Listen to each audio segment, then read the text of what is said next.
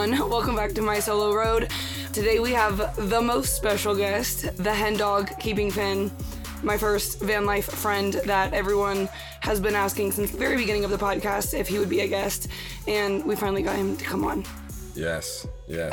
The hen dog is here. The highly, in the house. The highly anticipated tell all is about to unfold. Absolutely. And Finn is here, which Finn just makes it that much more special. Yeah, Finn is here too. Yeah, I want to know who you are, what you do, who is Finn, why is he the best dog? Yeah. Um. Okay. My name is Henry Friedman. uh, am I doing this right? Yeah, of course. There's no wrong way of doing it. Oh my god. No, there's like- no wrong way of doing it. I love it. Okay, so my name is Henry Friedman. I'm the owner of Finn. Finn is from Puerto Rico. I grew up outside of Philadelphia, lived in New York City for about seven and a half years, got a van a little over two years ago, and I love it. You love being on the road? Yeah, yeah, yeah. With Finn? Uh, yeah, I love being on the road with Finn. Yes. I've never met a person who loves their dog more than Henry. yes. That's a fact. Yes. Well, so I was on the road for about six months before I got Finn. Yeah. And uh, during that time, life was adventurous, it was exciting, but it was very depressing. Right. rem- depressing reminders that I was alone scattered throughout the day. Like sunsets, you know, sunsets by yourself is pretty. I think that's a big thing that a lot of people ask me. I'm sure they ask you like that as well. If being on the road solo or alone, if you are Yeah. so lonely, but I don't think they consider like having a dog is it's one it's the best type of companionship I think that you could have. Like Yeah. I've never felt lonely. I have dogs. Yeah, well, I mean, there is something to be said about sharing a moment with a human Mhm. who can like touch you back or look at you back or really reciprocate the same emotions or feelings about what you're looking at, right? Because Finn Yeah. is just like I'm hungy bungy, right?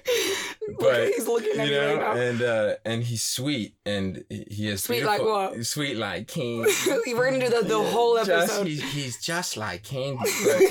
But, uh, yeah, I mean, there's only so many beautiful waterfalls or sunsets you can look at by yourself before you're like, yo. Uh, yeah. this you- would be way better with someone else. Yeah. I didn't even think about this until right now, but have you ever done a podcast? I know you did the radio thing. Yes, I have done a podcast. Okay. Yeah. You the- listen to a lot of podcasts. I do listen to a lot of you listen to my podcast. podcasts. I do. I listen. You're I- one of like one friend who listens to my podcast. Yeah, I'm very interested in your podcast. I mean, you- you're I one love of my that. yeah, you're one of my best friends. You're in the van life community, Mhm. right? I mean, like I'm here for all van life content, especially if it's from you. So, Thank you, thank you. Also, don't you? What, what's your other favorite podcast? Just random. uh, random. Dax Shepard. I knew you were going to say that. Yeah, I love Dax Shepard. Uh, I love all murder stuff. what a way to say it. Yeah, yeah. I usually try and phrase it as like true crime, yeah, but it no, is. no, no. All true crime, all murder mysteries, all Yeah. stuff. All I also murder. I got him on my favorite murder. So if you like true Mhm. crime, you should also listen to that because it's pretty funny. Yeah. Um. Okay, we are going to. I also like Bill oh. Burr. oh my God, you do like Bill, Burr. He's very big, funny. Big fan of him. I think he's hilarious. He's one of the greatest uh, comedians out there right He now. has one of those voices where like literally anything he says, even if he's being serious, I'm honestly dying laughing. Yes. Like he yes. just has a funny voice. Highly recommend. For today's episode, I wanted to go over how Henry and I met. Um, I want to talk about Ella and Finn and their relationship, how they've fallen in love, and tell the story of Henry really getting Finn. It's a really interesting story, kind of how he came to do that, um, Yeah. and like alongside of his brother, and also just kind of go over how he. f- Found van life and kind of fell into this lifestyle after living on the East Coast essentially his entire life. Yeah. Um, so that's kind of what we're going to do today. And we are going to keep drinking the drinks that we already have and then uh, come back and we will dive into all of that good stuff. Yeah, yeah. I'm just gonna say that I talk way slower than Sydney than Sydney does. So you're gonna have to bear with me, and uh, you know, No, I think that that's highly preferred. I get at least one message a week being like, um, excuse me, can you slow down a lot? yeah, But first of all, I'll say I haven't said this in a while, but whatever platform you listen on, you can slow me down if that's what you need to do. yeah. Um, okay, we're gonna grab drinks. Be back.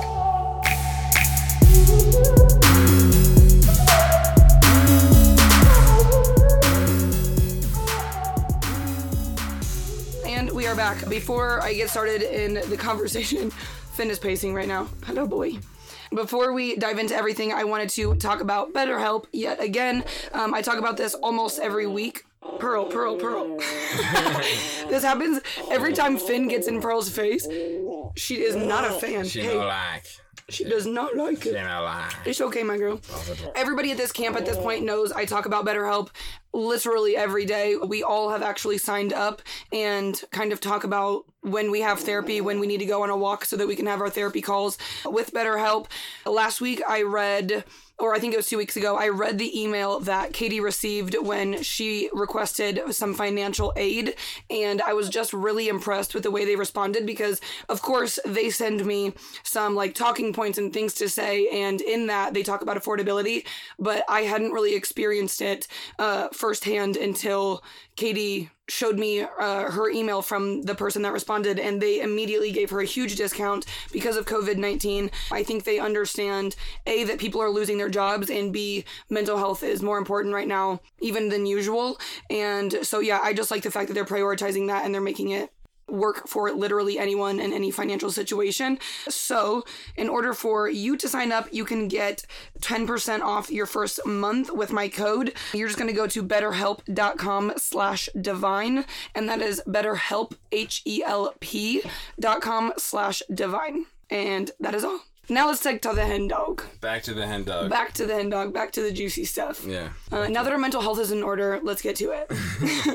um, okay, quick check in now that I just talked about quarantine. How's it going for you? It's going great. I feel a little bored Yeah. for part of the day. I- I- Naturally. yeah. But I've been trying to stay active and I've been working a little bit more on myself recently. Yeah. I turned 30, so I've just like 30, flirty, and thriving. and thr and thriving. And I'm sliving. sliving right now. I am sliving. No, it's you imagine your 30th birthday for a while, like leading up to Mm. turning 30, and it just asks begs you to just reflect a little bit on your 20s and then Mm-hmm. also about your 30s. Like what is your 30s going to look like and all that stuff. Like what's going to happen when I check back in at 40?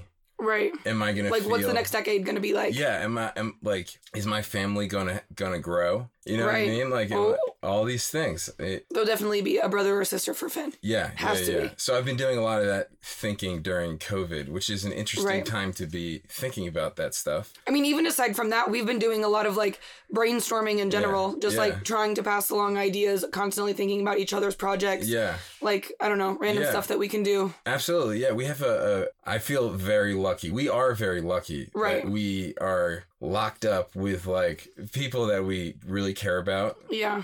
Admire, respect, And are so smart. yeah, smart, and like we each kind of have our own superpowers, and that's Yeah. that's cool. I like And that. we all love dogs. Yes. Yeah. I mean, Not many people could handle 14 dogs for, what, six weeks? yeah, yeah, exactly. It's That's like, a lot to Say handle. what you want about me. We're we're winning the dog Right. situation right now. Yeah. Okay, so I mentioned last week that we recently moved locations, or I think during last week's podcast, we were in the process of moving. Yeah. Are you happy with the fact that we moved? Oh yes. For anybody that doesn't know Oh, where we God, were, yes. it was high 90s, which is miserable, obviously, for the humans, but even more miserable for the dogs covered in Yeah. fur, especially like a golden retriever like Ella and Callie, uh, Lee's dog. And so, yeah, the dogs were miserable. We were more miserable by the day, which even makes the dogs worse because, like, their humans are all Yeah. irritable and depressed and stuff. Yeah. I thought I really enjoyed that place. Like I feel a Oh, lot. for sure. A lot of the world news, the panic, all the scary stuff took place while we were in the desert, and, Right. and we all assembled for the first time in the desert. Right. And we had a, a whole n- list of problems that we were all trying to solve together for the first time ever right Right. like showers uh, right and and Yeah. it, it wasn't till the very end when it got really hot that those showers started to really pay off i was like these outdoor showers are the best that and also the sun sucks but i got tan as shit i, I know, like we both- Greek god I know. We honestly, all of us, me and Brie were Oh, looking at our skin today, and I'm like, I don't know if I got normal Yeah. tan or like very orange tan because Yeah. I'm also caked in dirt right Yeah. now. So, I mean, God bless the sun. I'm tanner than I have been since I was 16 Exact- and like in the in the tanning beds. Exactly. It's like I don't know the it's last like time. people are gonna look back at COVID and be like, "Yeah, I never got out of bed," and I'm gonna Right. look back and at least I'm gonna look at pictures of myself all fucking tan With the and- whitest teeth and the Yeah, skin. yeah, exactly. Um, just tan, just nice. what was I just gonna say? I was you said something about lo- oh the fact that the world is obviously in a panic. Like Yeah. it's a pandemic. We're all well aware of that. But like Yeah. When you are so far removed in the desert, like we're checking our phones Yeah. and being like, oh, this happened. Oh, yeah, this happened. Yeah. But you don't really feel the anxiety and the panic that the rest of the world is feeling Yeah. until like we would go to town, you know, every so often and then be hit in the face with like, oh yeah, people are really fucking stressed. Right, Because we don't feel that on a daily basis because we are in the middle of nowhere, Right. just like drinking and hanging out and having fun. Yeah. So yeah, absolutely. we're lucky And for that. Another interesting point that I was thinking about is just that does living in a van during COVID nineteen is that better or worse? Like like are we killing it right now? Because Right. or does it actually kind of suck? But I think it's like two different types of people. Right. Like for people like us, or even people who don't live in vans but understand the lifestyle or they love traveling, they would be like, no, you're like, that's ideal. You're killing it. yeah. But not everybody wants to shower once a week, right. go right. dig a hole in the desert to Yeah. poop. Like, Yeah. that's not ideal for everyone. And the other thing is that like when you first move into a van, you re- you start to to realize all the sacrifices and things that you take for granted, right? Moving from a Mm-hmm. van, you know, from a hotel, sorry, from like a, an apartment to Right. a van, and now to go from just van to COVID van, right? Where I'm like, now I don't even have showers. Now I haven't done laundry in a while, Yeah. right? You're you're making some even more sacrifices, and Right. you're realizing that even we did, though we didn't have that much, we still took a lot for granted. uh, yeah, I haven't Yeah. slept on clean sheets. Right. Like Queen peed on my Yeah. bed today, and I have no choice but to sleep on it. Yeah. like yeah. it just is what it is. Like Yeah. that's kind of the motto of all of this. Like Yeah. anytime we have to make a sacrifice, you're like, yeah, it is what it is. Yeah. you gotta do And what so, you gotta do. So to answer your question, quarantine is freaking dope. I mean, I'm literally surrounded by my favorite people. yeah, same. Dogs are, are abundant. And now that we've moved, we're like in the mountains. It's Oh. beautiful. At some altitude, we're at Yeah. at 4,000 feet. No rattlesnakes. Like it's just this is an ideal place. We wake up and it's cold outside, which Mm-hmm. Yeah. we haven't experienced in weeks. Yeah. And then it gets warm during. Yeah, it just everything not- about right now is pretty perfect. I'm not a big desert guy. I hated the desert before quarantine. Yeah. And then Yeah, sure. I like started to really love it and I was like, oh, I, I can appreciate it in a way of for the rest of my life. Like that will be where I quarantined for COVID 19. Like I have a deep love for it in that way. Yeah. But like it starts to get in the high 90s and you see rattlesnakes and mice start living under your hood. And like, yeah, I think I've like checked the box on this. Like Yeah. I've lived in the desert now for an extended period of time. yeah. I loved it and now I'm over it. You Yeah. know? You know what else is funny, Sydney? At, at about this time last year, Mm. you and I were effectively quarantining in Fresno, California Ugh. For about the same amount of time. I know. I was, it was like it we was like were- four weeks. Yeah, we were walled up in a hotel, and then Katie joined God us. God bless a La Quinta. Yeah, a la quinta. God bless a la quinta. I've we've always said that, We've always said that. guys. That's uh, that's kind of our thing. That's our the joke. Yeah, but how similar that is. It's just you know the just the difference in circumstances. Yeah. This now it's worldwide. It's like Yeah, last time it was because my van. You know what? No, the next story is how and where we met. So I'd rather Okay, like okay. it does. It, it's a. I don't want to say it's the longest story in the world, Right. but like it's a bit long, so we can kind of can make it a little bit concise. Yeah. But I think a lot of people wonder how we met up so randomly and like we've always Yeah. done that because it's just kind of how van life works. yeah, But then you know what I mean? Like you like a lot of your followers come over to me and then vice versa. Yeah. And then we go apart from each other for up to six months at a time. Yeah. And then suddenly we're together again for like six weeks. yeah. I think well, I think that there's a there's also a big fan base out there, or you know, just people base. I- Right. you I know people I, hate the word follower or fan. Yeah, None I'm of that like, it's yeah, gross to yeah. say, but, like there, but there are people who watched us, watched you and I meet, Finn and Ella meet, right. and then you know, the, like kind of moving north, continuing, and then seeing Lee meet, and then right.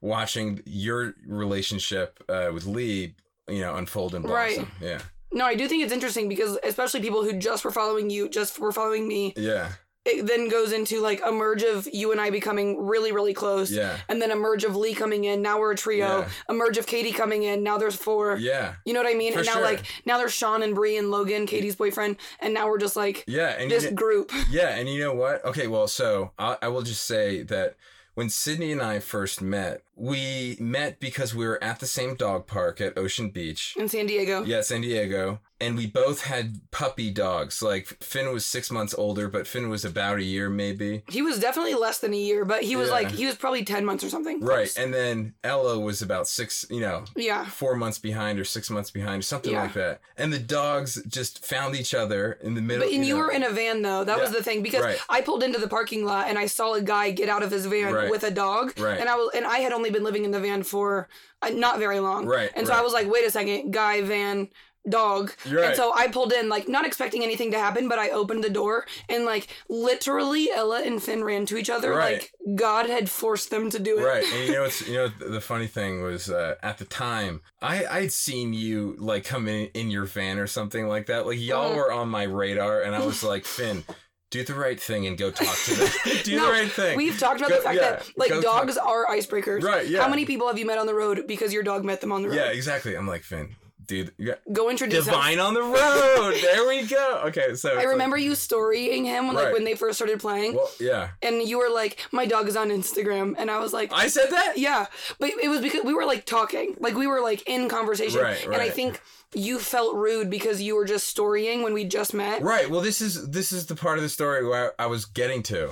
Oh, which, which was that you and I met under organic, Right. similar circumstances, and we started talking. And it was only after that that Right. I actually realized I had already been following you Oh, on yeah. Instagram. I was like, I, you know, we exchanged Instagrams, and it was like, oh, okay, so I already follow you, right. and then me, you know, I'm in the dog world. I'm not even in the van world, Right. really, right? I'm trying to use Sydney over here. To, to- I'm like bringing him Yeah. by force. Yeah, exactly. I mean, Sydney is my absolute like you know her and I are very close friends, and Yeah. so when it comes to the van world, I'm just like You literally are my best guy friend. yeah, I'm which is like, like uh, whatever Sydney does, I'll. I remember call, like we called each other. I don't know who called who when it came time for quarantine, and you were like, "Well, I'm in California," and I was like, "Well, I'm in California," and you were like, "Okay, well, where are you going?" And I was like, "Joshua Tree," and you're like, "Okay, well, I'm getting groceries and I'm on my way. Like I'm coming." Right, right. Okay, so then, so then to go back to Lee, Right. Lee was a product of our Instagram followers being like, "You guys gotta meet your both in Right. Tahoe," Well, so right? essentially, we met. What happened first? Meeting Lee, or I think it, my van was getting fixed first, right? no, Lee was We after met Lee Fresno. first. I think Lee was after Fresno. But when did we go back down south to Fresno? Remember, we moved all. We went all the way up to Portland. I I mean. I don't know. just like silence. I don't remember either. We essentially moved from San Diego to, to South Lake Tahoe because we just kind of decided to travel Yeah. together on a whim. And and just to give the listeners here just like some bird's eye view context of the dates and timing that we're talking about. We met last year in er Well, the year before. Yeah, yeah, over, The over- end of 2018, end of 28 no, beginning of 2019 19. It's only been a year. No, no.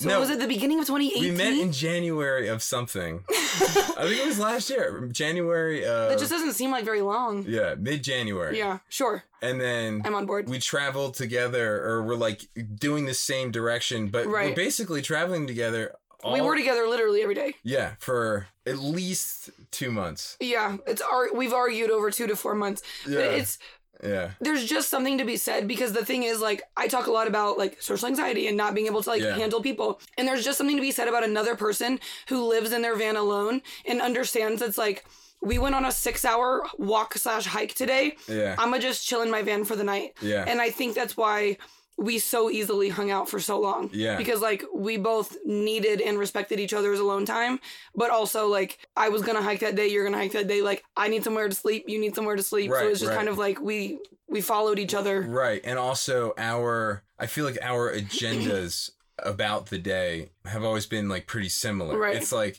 let's get some work done but like let's also not forget like that we're in tahoe and we should do some hiking and Right. get some pictures and like basically let's use each other a little bit Yeah. right like can you get some sh- shots of me i'll get some A shots of you it's just like when you're on instagram i'm on instagram you have a dog i have a dog Well, and- you live in a van i live Right. in a van Literally let's help and each other but like I've also met other you single guys. eyes. I have blue eyes. You wish you had blue eyes.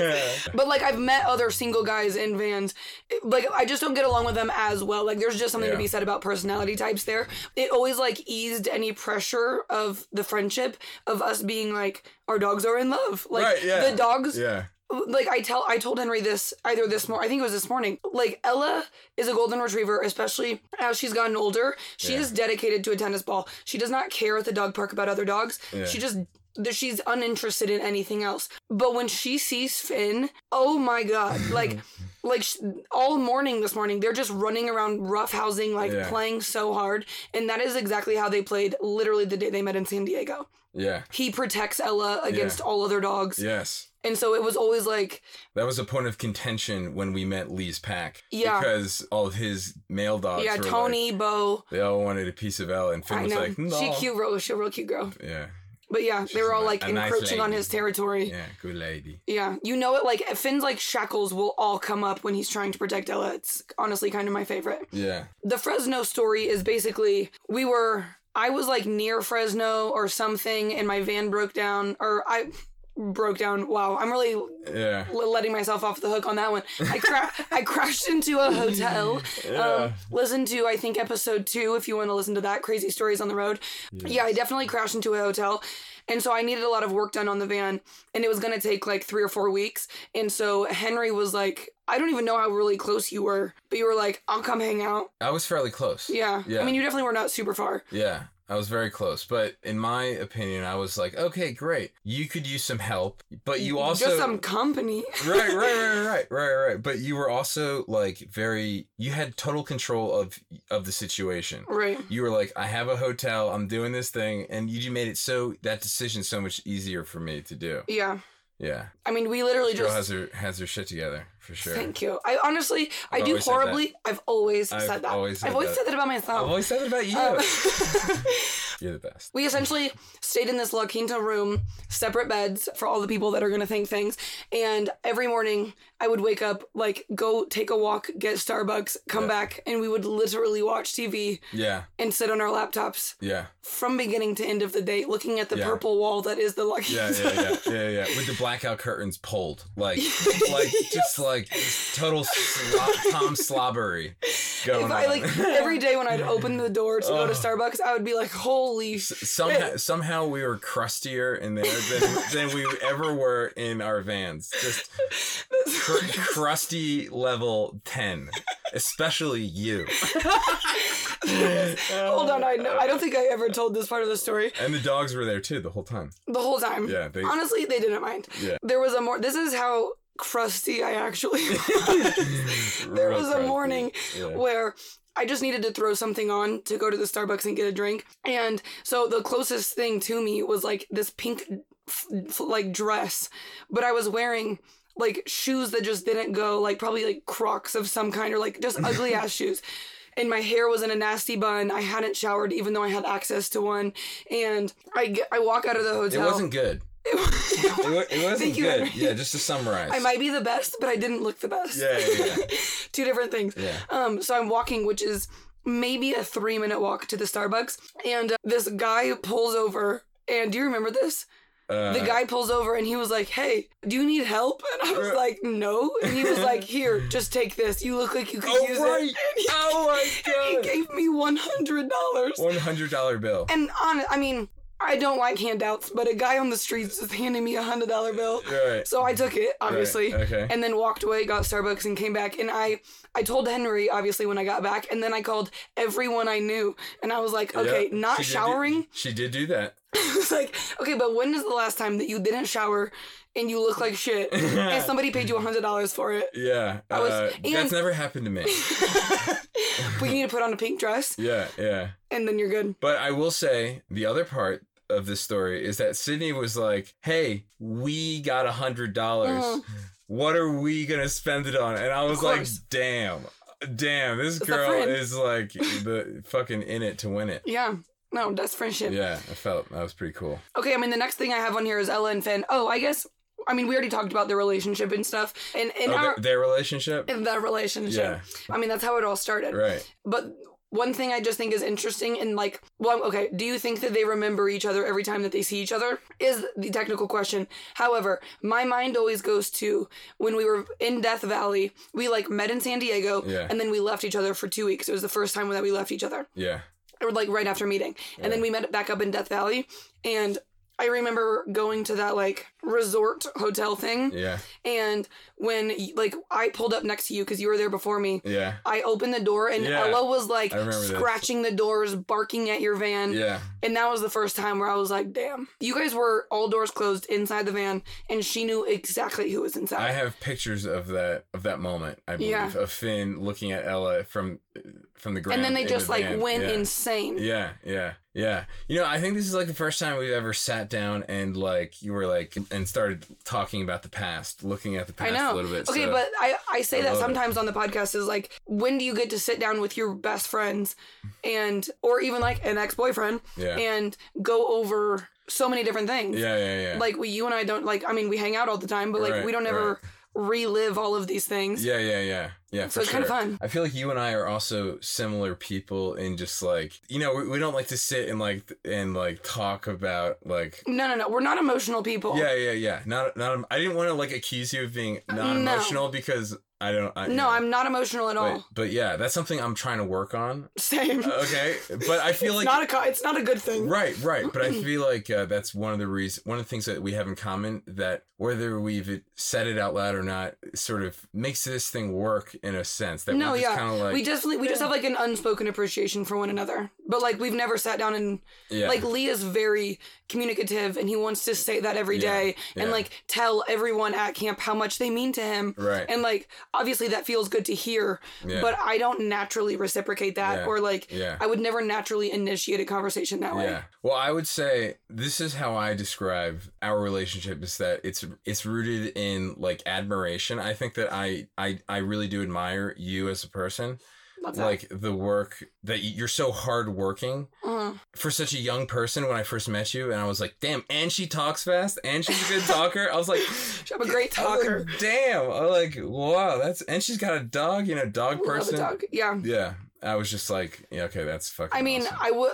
I obviously admire you in many ways, but I want to kind of save that for the end because that a Yeah. lot of that. Although I admired you far before this, the whole Team Finn thing was really one of those like.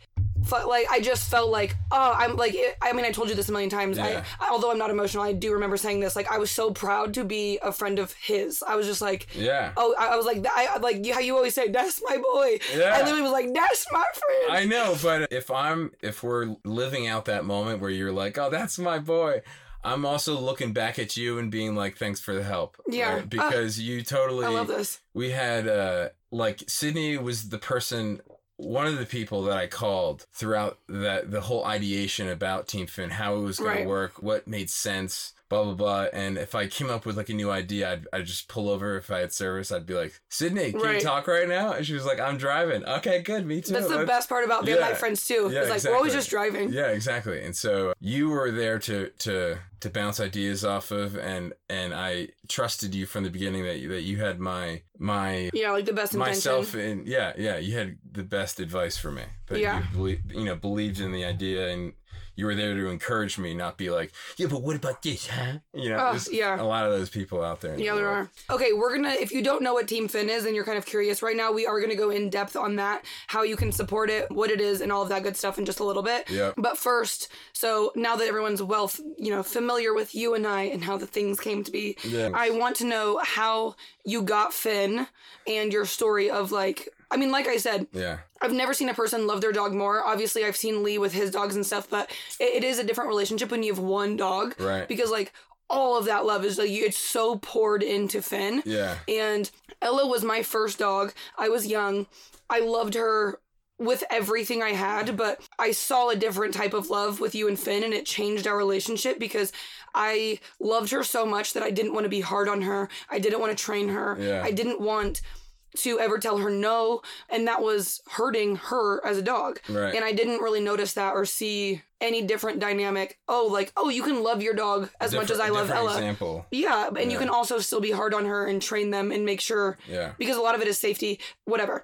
But yeah, so I would love to know how you got Finn and how your guys' bond kind of became the way it is. Yeah. So I've always been a dog person, but I, you know, I lived in New York City for a while. So I didn't really want to have a dog then. I was also just never really at a place in my life where I was like, oh yeah, let's get a dog, you know? Right. Never secure financially enough to like really do that, especially as like a, you know, Well, and you were zipping around New York City. Yeah, yeah, yeah, exactly. New York, I couldn't do it. But anyways, so my brother, his name is Elias. He is the the founder. He started the Dogist, and he's the photographer for the Dogist. And so I had been on the road for about six months when I got a call from my brother that was like, "Henry, you got nothing on your calendar." I'm just making like a long story short here, but you know, because it is a long story. But you know, he was like, "Henry, you got nothing on your calendar." and you you know you're a road trip like master at this point right, do you want to help me with a project? So basically i said yes i got nothing on my calendar. You're right. And i'm very close with my brother elias and so i was like yes I would gladly drive across the country with Finn. The whole objective was to raise awareness and money for the Sato Project, which is where Finn was rescued from in Puerto Rico. And so my brother and I road tripped across the country, and there was a family that had called dibs on Finn when we hit California, Mhm. basically. And that family backed out, and then all of a sudden, my job on the on the whole rescue ride is what it was called was just to you know take care of him while my brother was taking photographs right of all the places Yeah. that we were visiting So your sure job was to just try not to fall in love with him while you watched him all the time. yeah my job was basically to make sure that finn did not die Yeah. right was to keep him alive between new york city and california that was it. I was like his bodyguard. I was his Yeah. handler right? And then once the family backed out who was supposed to keep finn all of a sudden there's like something flips in your head right? It's you can see Right. it in your eyes where it's like you look at this dog and all of a sudden there's a little shimmer of a future there Right. right and that that light gets brighter and brighter. Right. brighter And and at that point yeah you were his person. Yeah. Like you'd already established. he was a puppy. I, I I was the coolest person in his life at that Right. point. Right. Right. So then that was slowly growing on me. And then it wasn't really until my brother was like, I had already been thinking about dogs, especially because I live in a van. You know, it's like, what better way to travel th- and have a dog, right? Yeah, which is a great time. mindset because Right. a lot of people have the opposite where it's like, no, I want to travel, so I shouldn't have a dog. Right. When like when you're a, a real dog person, yeah. you're like, oh, I'm gonna travel. I've Yeah. got to have a dog. Like Yeah. that was my mindset. It was Yeah. like, I'm not gonna travel without one. Exactly. And there's no better way to travel with a dog than being in a van because Right. it's just it's you can stop when you have to pee, to poop, all that stuff, right? So and also, you know, dogs need exercise, so stopping and doing exercise and all that stuff. So anyways, about halfway through the rescue ride, just my vocabulary started to change when I s- spoke about Finn That's interesting. it it wasn't an overnight thing, but it was like I was slowly investing more into him, Right. more of myself, more of You were my like, allowing yourself to yeah, more attachment. I was trying to train him more. That was definitely happening. I was like caring more about him behaving right. And then all of a sudden it just came out of my mouth that I was like I was keeping him. And then I just If you started- don't follow them, his Instagram name is Keeping Finn. Yeah, keeping Finn. Yeah. Which is kind of obviously the play on of the fact that he didn't think he was going to keep him or have him at yeah, all. Yeah, exactly. And then he ended up keeping him. And so it totally, I didn't know it obviously at the time, but I just thought I was getting a dog. But at the time, I was doing nothing on Instagram. My Instagram page was private. I had l- no intentions of starting Instagram about my dog. Right. But my brother was the Dogist and he suggested, he was like, dude, you know, basically when the time came to say that I was keeping him, he was like, dude, what do you want us to say when we announce? And I was like, eh, just say the hen dog's keeping him, right? And he just looked at me and was like, are you fucking stupid? No one gives a shit about you. Right. They like the dog. That's honestly it. But at the, but uh, it's, it It's was- great advice. Right, right, right. It was great advice. But so that was the day before we made the announcement. So that's just to give you a sense of how late in the game the the uh, you know keeping Finn was launched, right? Right. So then I was like, okay, okay, sure. And I called like a bunch of people. I called Kate Speer, who's the CEO of the Dogist, like, hey, what do you think? Anyways, the morning of, we decided to call it Keeping Finn. I was going to create an Instagram for him, Keeping Finn. Mhm. And then overnight, it launched, and about 70,000 people started following his page. And I was just like, oh my God. Yeah. You know, there's a level of shock that takes place when that happens, where it's like, oh, oh, definitely. the hen dog, right? Like my personal account was private. I had about, you know, a thousand people following me. And If you that- knew all of them. And yeah, and I knew them. These are people I had like built, I had like run into or like, you know, just Right. followed because I like their stuff. Anyways, to then flip that switch and all of a sudden be this, you know, eh, people can see my face and Right. and you know, my brother's advice from the beginning was Henry, you should be posting every day, and you should like, you know what I mean, like, yeah. because that's what he does, and that's what you know, my, the Dogist is incredibly successful, and so I'm like, I'm gonna just use my brother as an example. I'm gonna try really hard, and so I just, you know, my brother lent me a camera. His old, really old camera, and I just, you know, I'm like, I live in a van. I'm a dude. I've got a puppy dog. Like, I have some time before he gets Right. older for this to, for me to figure this out. So, I just dove right in, and and people liked it, and yeah, yeah. But you've also grown a lot as a person on Instagram because yeah, when we met, you did not post any photos of yourself. Mhm. You wouldn't be in a photo. that's correct. And it wasn't until like you know, we kind of met and I think it also helped that you had someone to take photos. yeah. But Well, you were equally as nervous as I was. Well, you know, you know what's funny is that uh, there was a, you know, the thought of that of okay, I knew that eventually I'd have to get in front of pictures, but I have these voices in my head, right? It's like I don't forget things. So it's like when my brother was like, "No one cares," right? That goes Right. through my head when I'm like, "Should I get in this picture with Finn?" But then I just hear, "No one cares about Yeah. you," right? And sometimes I feel that way, where I'm just like, you know, Yeah, this is you- about Finn, but it really when the puppy pictures stop, you have to start doing more and trying harder and and opening up more about yourself, right. right?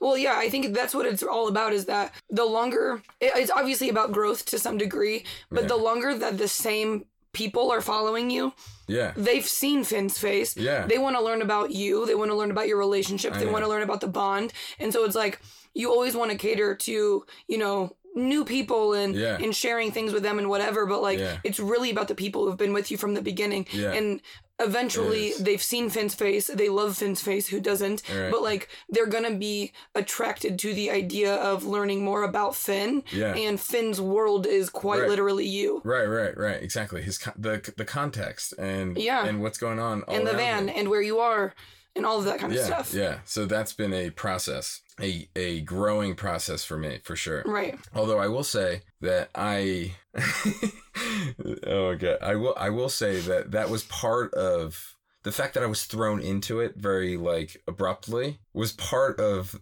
its own success, the success that that it's had because Mhm. I I didn't you know I still had jagged edges all around my all around me right like that's how the dog voice kind of was was born because I yeah. was like I was gonna ask that later, was so I like- want I would like to know that now. yeah, well, it, it was born because that's always been my dog voice, but I was thrown into Instagram, you know, 70,000 people, 75,000 people started following me, and I'm just like, it's hard to wrap your mind around that. So I, I was just, I had no real choice but to be myself. That's all I knew how to be. And so it kind of, that worked to my benefit in the beginning, where people were like getting to know me as a person and the the the, the reality of the whole situation was that Finn, this whole gig this whole like keeping Finn thing, this whole Finn entering my life, like in the most real sense possible, was like it totally changed my life, right? Right. And now with Team Finn, it's just like, oh my god, what a what a fuck, what a gift, yeah, Yeah. I I, mean, he uh, has given you a lot, but I mean, obviously, yeah, you've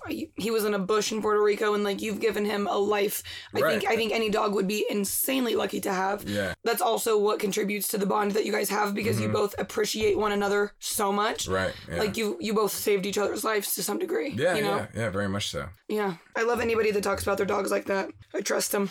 Yeah, Um, yeah, no, it's it's it's the real so it is the real deal. My parents in the beginning were like, "Are you really ready to have a dog?" Like Yeah. they basically thought, But now your mom is obsessed. yeah, obsessed. But in the beginning, you know, she was like, "Okay, if Henry gets a dog and this whole van life thing doesn't work, and he comes home, the dog is going to end up with us, right? Right. Right. That's Which- yeah, that makes sense. Right, which would be a problem for my parents. Right, Right. Is not what they were hoping they busy for. people. Yeah, exactly. Like they're just like they have an empty nest. It's like it's not. Anyways, but Right. I mean, but good for them for even thinking that because some people would be like, you're to have to take it back to the shelter. Right, And at right, least your parents are good enough people to be like, Right. well, we would end up taking the dog. yeah, yeah, yeah. That's how you know. I think they're ready um, to get a dog anyways at this point. So Ugh, that would make us all happy. Okay, so that's kind of the birth story of Finn and how that all came to be. Oh, actually, before we even go into van life, I want to know more about him being in Puerto Rico in the bush because now Yeah. you you you know his whole story now. Henry was re- recently in Puerto Rico Yeah. with the group that saved Finn, and they showed him like where it was, and that was probably yeah, I don't know a big moment for you. yeah, it was a big moment. Basically, Finn was found in a bush in Puerto Rico. It's like this. The town is called Naranjito, and it's a mountain town. So when you think of Puerto Rico, most people think of beaches, and Mm-hmm. when they think of the street dogs in Puerto Rico, they normally think about Dead Dog Beach and like the water and like I'm sorry, why is it called that? it's called Dead Dog Beach because people go there to dump their dogs. Wow. Okay. Yeah. And there are just packs and packs of dogs down there in Puerto Rico. So, but Finn was found in a bush in Naranjito, which is more of like a mountain town, very Mm. lush with trees. And he was found with his four litter mates and his mother. And recently we went back to Puerto Rico and met the woman who actually rescued Finn. And then she directed, went with us back to the bush where Finn was Mm. found. And it was like, What can you give a shout out to her rescue? Oh yes, yeah, yeah. Of course, we donate to them every month. Uh, Finn was rescued by the Sato Project. Sato is is what they call in Puerto Rico like the street dogs, the stray dogs. They're called Satos. In the Caribbean, those same those street dogs they're called potcakes, and in on the Native American reservations they're called res dogs.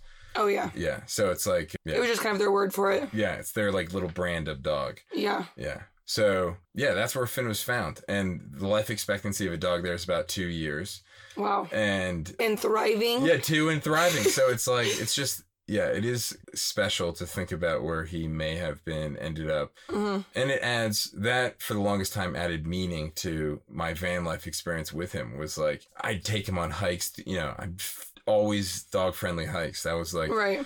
what bonded us and then you know you just you just see his nose to the ground and his tag waving and dancing and you're Right. just like wow this dog is living he's Yeah. living Okay. he's slaying and People- living what people, up People who don't know that there is a Paris Hilton. People who don't know that literally no one's going literally to know it. everyone knows it because it's p hilton There's a video on Paris Hilton's YouTube channel. And I, I don't like talking shit about people, but it is a brutal video. Ugh. and she has a theme for her birthday, and she calls it sliving, and it's slaying and living. yeah And so and it perfectly describes finn and i Right. So now I don't know. Henry and I have a habit of just saying everything that we are living. But yeah, I mean, uh. if we're gonna say it's the word, Finn is the definition of it. yeah he's a slivy dog I mean, to go from a bush, it's really cool to know the origin of your dog's story. Like to know that he was found in a bush. And you know, we were just talking to Lee about like adopting a dog and not the story, but to see them at, you know, the peak or the summit or whatever people call it, Yeah. at the top of a mountain. And to just you do have a quick moment of being like, he was there and now he's here. right And I think that's like a beautiful thing. Like Yeah. it's it's such a cool thing to know and to have kind of in your bank. Yeah, I think it adds an extra layer of meaning to the way that you think of rescue. But to the dog, it's like, you know, Finn was first of all was about a month when a month old when they found him. Right.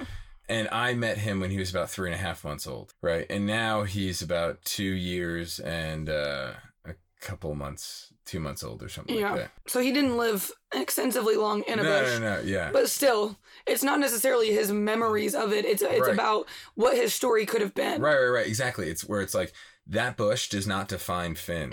No, in his he does not define that bush. No, absolutely. I mean that bush Finn like what defines Finn is his like his the look in his eye, right? Yeah. His like when he's hopping or you know what I mean? Or when he sees snow and he's a pokey boy, right? It's like No, Yeah. he he is one of the. I mean, I tell you this all the time. Yeah. Like, I mean, we have 14 dogs here, and I Right. think all of them have obviously something very special. But like, we can go on a hike with all 14, and sometimes amongst the sea of dogs, like you just see this like Yeah. striking face yeah. of a like of a dog, and I mean, Finn just has a puppy face, but like. But it's some- a beautiful looking puppy face and a hilarious He's personality. got some lines. Yeah. Yeah. I mean, he's honestly ideal dog. I know. it's it for me. He does. Definitely 100%. I've always said that. Yeah. Oh, Okay, so aside from Finn, now that mm-hmm. we know his story, we want to know yours. Yeah. So you lived in on the East Coast your whole life, Yeah. mostly in Philly. Then you lived in New York City for seven years. yeah, about seven years. Just Okay. about. So I, how do you go from that to wanting to live in a van, finding van life, and then doing it for six months pre Finn? Yeah. So when I first moved to New York City, I, I bought a bike. And I was bike, and I used to bike around a lot. And then I got the bike stolen, and then we moved, and we lived in a six floor walk up. So I was thinking to myself, I don't want to get another bike, lock it outside, and get it stolen again. And I have a six floor walk up, so I ended up getting an electronic scooter, and this was basically you can imagine like one of those Uber scooters that you see all over California or L- Lime or whatever they're called. Yeah, they're like lime bird. Yeah, yeah. So it's like that, except I except five years before they were a thing. Or four years or something like that. So basically, I got this electronic scooter and it folded up like a kid scooter. And basically, once I got this electronic scooter, it went 18 miles an hour. It went 20 miles on a single charge. It folded up. I had this little strap I could so I could throw it over my shoulder. And it looked dorky and kind of like like like boyish and kiddish enough where people were like oh is that an adult on a kid's scooter kind of thing? Like feel bad for me? Enough where where people let me bring it places. So uh, until they they they would pick it up and they'd be like oh that thing's almost 20 pounds right? That's not a kid's Yeah. scooter. Anyways but once i got the scooter all of new york city opened up to me. It Mhm. opened up to me in this like incredibly exciting way. No longer like did I have to walk and get really sweaty by the time I get to like a place across town Right. or take a take like a, a cab or an Uber, right? or Everything- bike and have to like worry about somebody stealing it. Exactly. Exactly. So here I was just zipping around New York City. I had a helmet on and I would just blast music and I was going faster than any car. I could beat you anywhere around New York City. You're And- selling so many scooters right now. I'm just telling you. And I would I had a grin on my face and I was dancing. I, I was having the, the time of my life. I love that. So I was thr- I was sliving hard. I was sliving before sliving was a thing.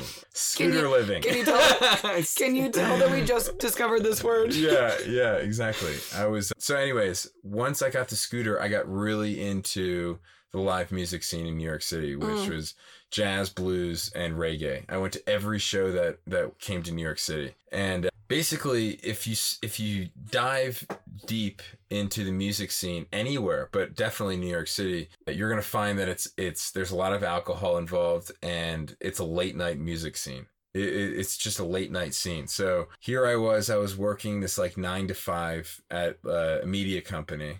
Mhm. And then I was, it was kind of like the secret life of Henry Friedman, which was like, I would, when everyone else went to bed to, cause they're responsible adults who have to wake up for work the next day, I would th- put, throw my helmet on Mhm. and walk out the door with my scooter and I'd be out till about 3:30 in the morning, right? And then go back to work in the morning. That's insane. And I was doing this quite frequently, you know, all the bartenders knew me, which doesn't help my situation.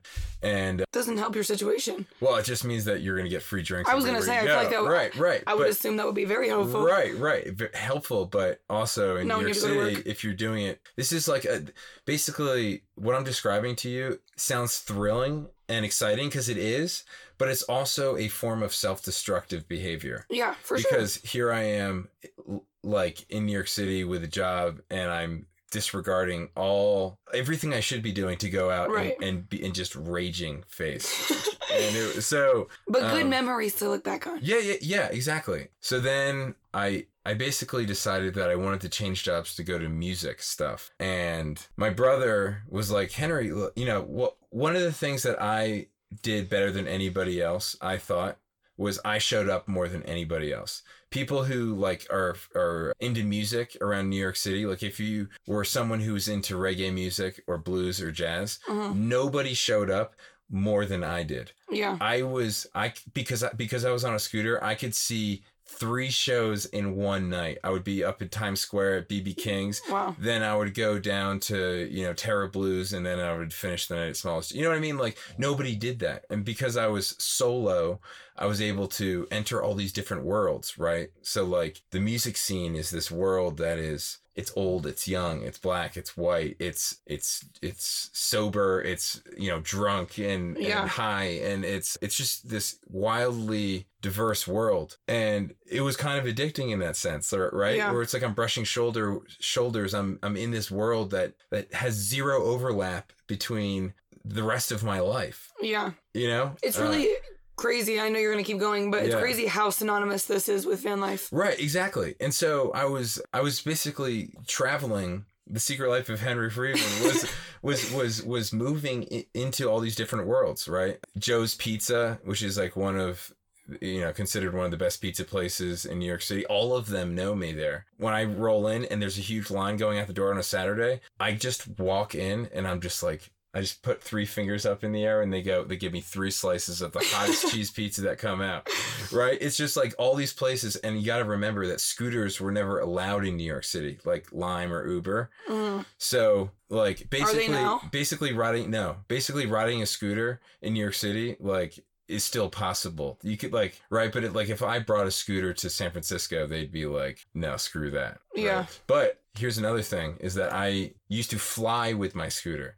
So when I had like a work summit in Chicago, I would Mhm. fly with my scooter. I would unfold it at the airport and scoot from the airport to my hotel And then- scoot. and and and get ready. I mean, Chicago is like the ultimate blues town. Yeah, no, it's phenomenal. And there are some clubs in, in Chicago that don't close till like 5 a.m. So Mhm. this was like my spot. I get to Chicago. Yeah. I'm scooting around Chicago before scooters were a thing in Chicago. I love when you say that. I'm just telling, yeah. And so basically, I consider the electronic scooter to be Henry, like the first iteration of van life yeah. for me was this exciting feeling of independence, different worlds, the horizon, the like, and and the fact that the scooter allowed it to all be within reach for me. Just the accessibility. Yeah, of- everything was in reach. Yeah. I got to do. I made new friends. I was like experiencing New York Right. in a way that I never had before. And so, um, living in a van and kind of like just feels like like oh my god, like it obviously started with scooter. And, It's like that on steroids. yeah, it's like the van is just like a bigger horizon, uh, like different, you know, off the East Coast. Maybe I can see some mountains and like Right. so. Yeah. So, but how did you discover people living in vans? Oh, okay. Well, I've never told this to anybody, but it, the fantasy really started with motorcycles. Mm. Yeah, I had followed this Instagram called Two Wheel South, which Mhm. is about these guys on motorcycles who were going from like like the you know the North Pole to the South Pole or, or something, Uh-huh. or no, going the whole distance of South America. And I I just I just knew like I've always known that I I, I was going to do something epic. Like I had to do something epic. Like I have something inside of me where I'm just like I need to try something. Right. And so when I left New York, I was like, that kind of seems like a lot of fun for me. Yeah. When did you, when you left New York, where did you go? I Did you go went- home to Philly? Yeah, I went home to Philly. Okay. And then that's where the decision was made to get a van because I was I left New York and while I was back in Philly, I decided I was going to stop drinking for about a month. And then that Oh. one month turned into you know 3 months and then you know got the van and and then the rest of my life was began. Yeah. Yeah. That was like step one. Yeah, step 1. Yeah. Yeah. It was huge. And I will say also is that the fact that my brother is the dog, you know, started the Dogist Right. which is an alternative you know what I mean? Like like he proved that something that you could do something It did. It be became successful. tangible. Yeah, yeah. It made a big difference for me in terms of like the courage that I was able to muster up. Like Yeah. because my brother has shown it was possible and look at you know, and my brother and I have always been close, like there's definitely a a, a, a big nudge factor that Yeah. pushes you in that direction. Like, okay. And then, you know, in the most organic of ways it, it all just came together for me. Right. Yeah. But I think that that's like it's a story that it's just important because there is a lot of people place thing on place things on or success on just luck alone Yeah. or looks alone like as a single woman that's the shit that i get all the time and i'm sure people think because your brother is the Dogist that it's luck alone and there's just something to be said about having some things given to you but also working extremely hard and like the biggest thing is taking the initial leap Right. like luck means nothing if you don't act Right. on it Well, and so it's like yeah. everybody has some type of advantage in life Right. and it's about like actually taking that dive Right. into whatever you want to do Right. um and maybe allowing whatever advantage you may or may not have like let that play into it but none of it would ever happen without you taking action which is the risky and the scary part Right. and the the thing that most people don't end up doing Right, right, exactly. That's so true. And for the in the beginning, when Finn's Instagram took off, that was something I totally grappled with. Where I was Mhm. like, you know, no one cares about you. Like, no one knows you. No one cares about you. Don't fuck this up, right? Yeah. This Instagram uh, thing, right? That was sort of like the thoughts. Those were kind of the thoughts that were going through my head. But then you sort of like, and I didn't give myself any credit. I was like, well, this was just like lucky because your brother's the Dogist, right? But then, like, I think about some things that my brother told me, where it's like, you know, he started this thing, the Dogist, a while back, and and then all of a sudden, something happened, right? Mhm. Maybe BuzzFeed picks him up, or something happens, and but all he of a started sudden, with one follower the way everyone else does right, right, right, right, right, right. But something happens Yeah. that flips it, and then all of a sudden, it's this, right? So I think the saying is, is it's like an overnight sensation, two two years in the making.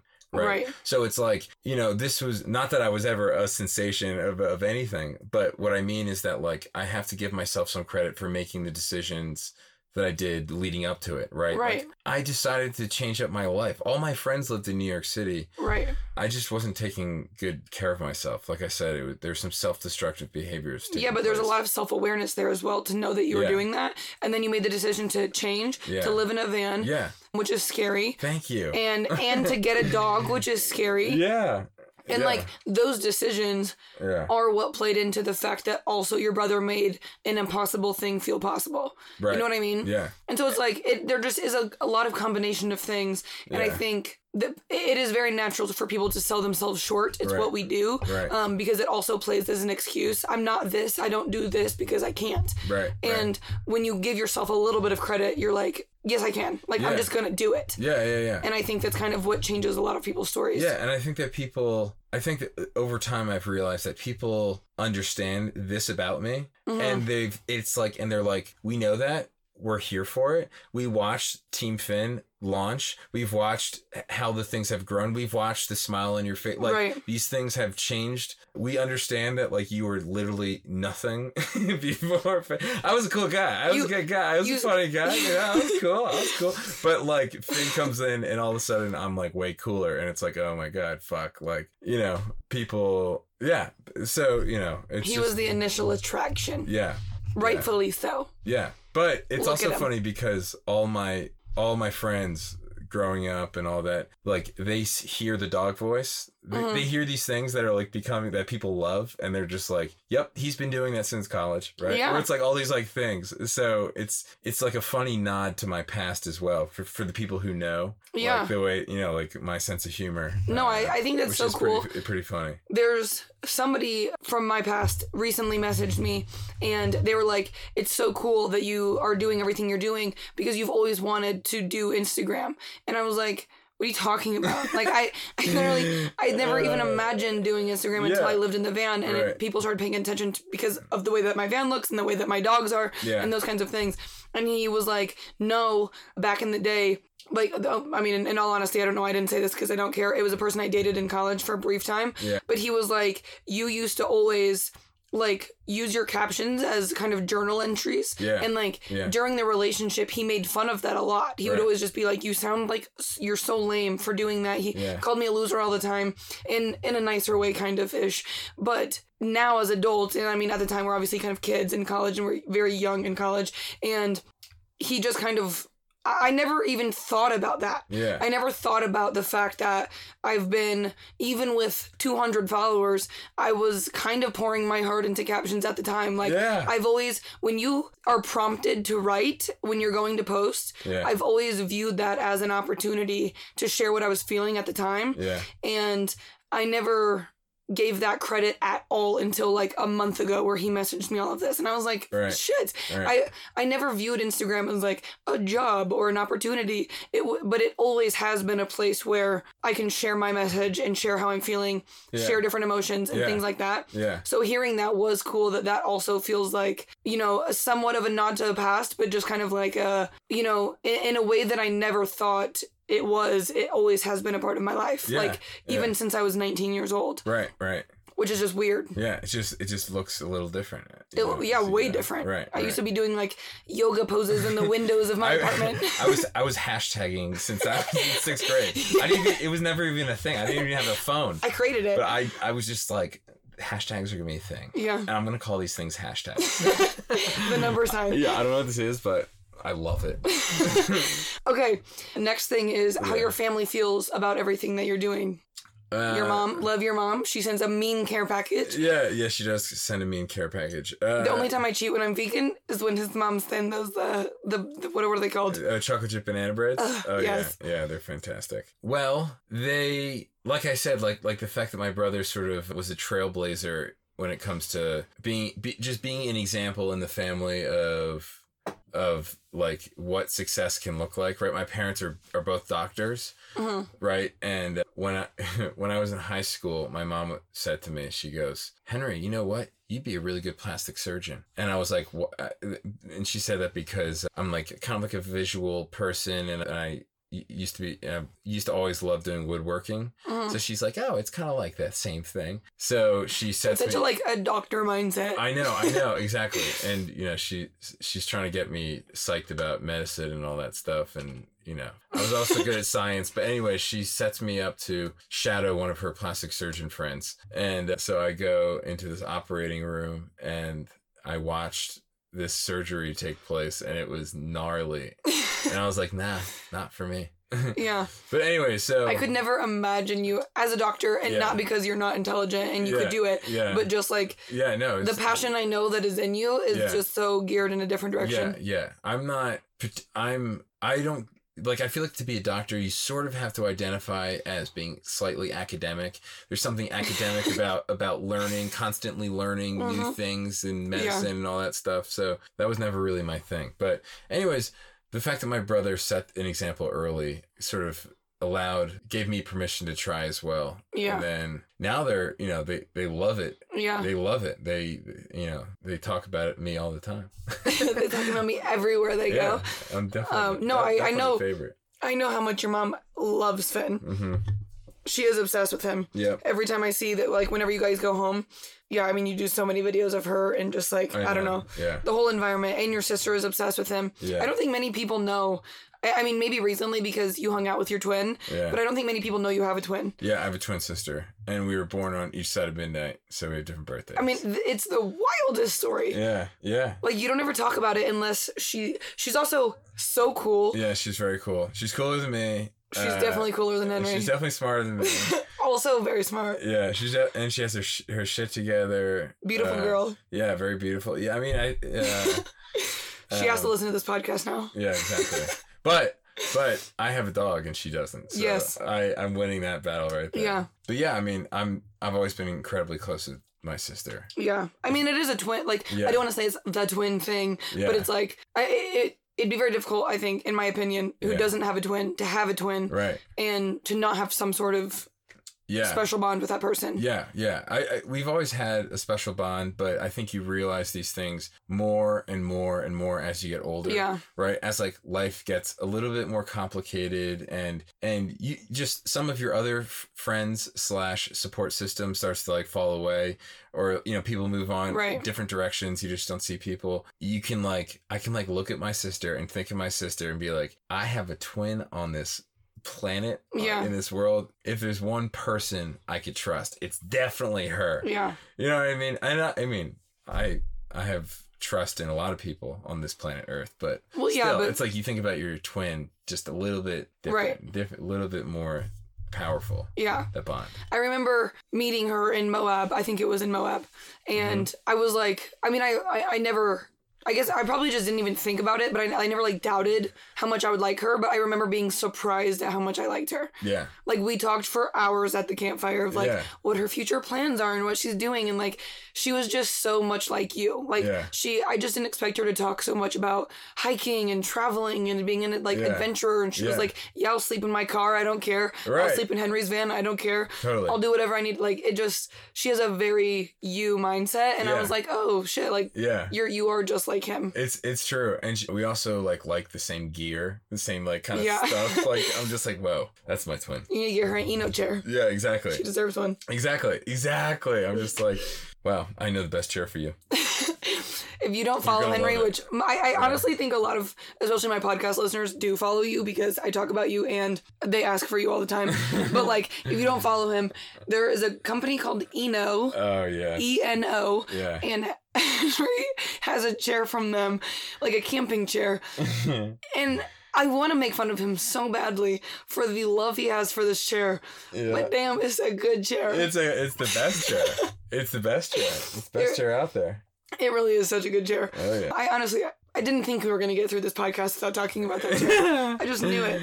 Um, Uh, I want to end the podcast talking about Team Finn Okay. because that's a big thing that's going on in his life right now. Yeah. But beforehand, this is our last Mother's Day skylight oh shit. ad. Okay. Um, it's your last chance to buy some stuff for Mother's Day. If you're at all like me, I am the worst. Like, I think the best gift I've ever given was Henry a pair of binoculars Yep. because he was talking about them constantly, but I, because I was with him at the time Yep. for his birthday. But like, not being around my parents, I literally am the worst at buying them gifts. Like, I don't know what you have. I don't know what you don't have anymore. I don't know what you want. I don't know anything about what the fuck they want. Yeah. So, anyways, so to go into that, I know I've talked about it a couple times. This is your last chance to kind of get in on it for Mother's Day, but there is a thing called Skylight Frames, which is a digital photo frame. Essentially, whoever you give the Skylight frame, or if you give, get it for yourself, you have to be connected to Wi Fi. Most households are. It might be slightly tougher if you're on the road, but even then, whenever you connect to Wi Fi, it would then upload. But all of your loved ones can get the unique email co- or email address that comes with your skylight. And every time that they take photos if they have kids if you have grandkids anything they can essentially just send photos to that email address and it will immediately come up on the skylight.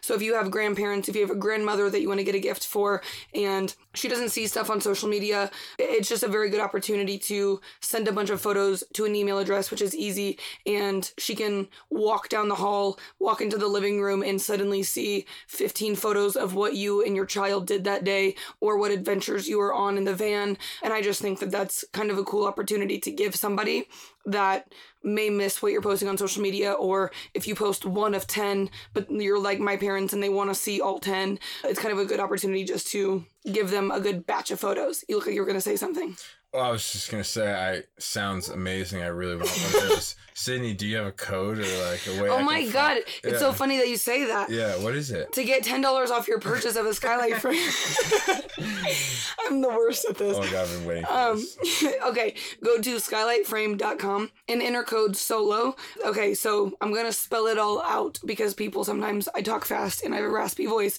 S K Y L I G H T F R A M E dot com slash solo. And you'll get $10 off. So that's your Mother's Day gift of the year. Thank you very much. And moving along, Team Finn. Yeah. We love it. We're passionate about it. Yeah. What is it? So Team Finn is a project that we started in August of last year, August 2019. I just love that you naturally say we.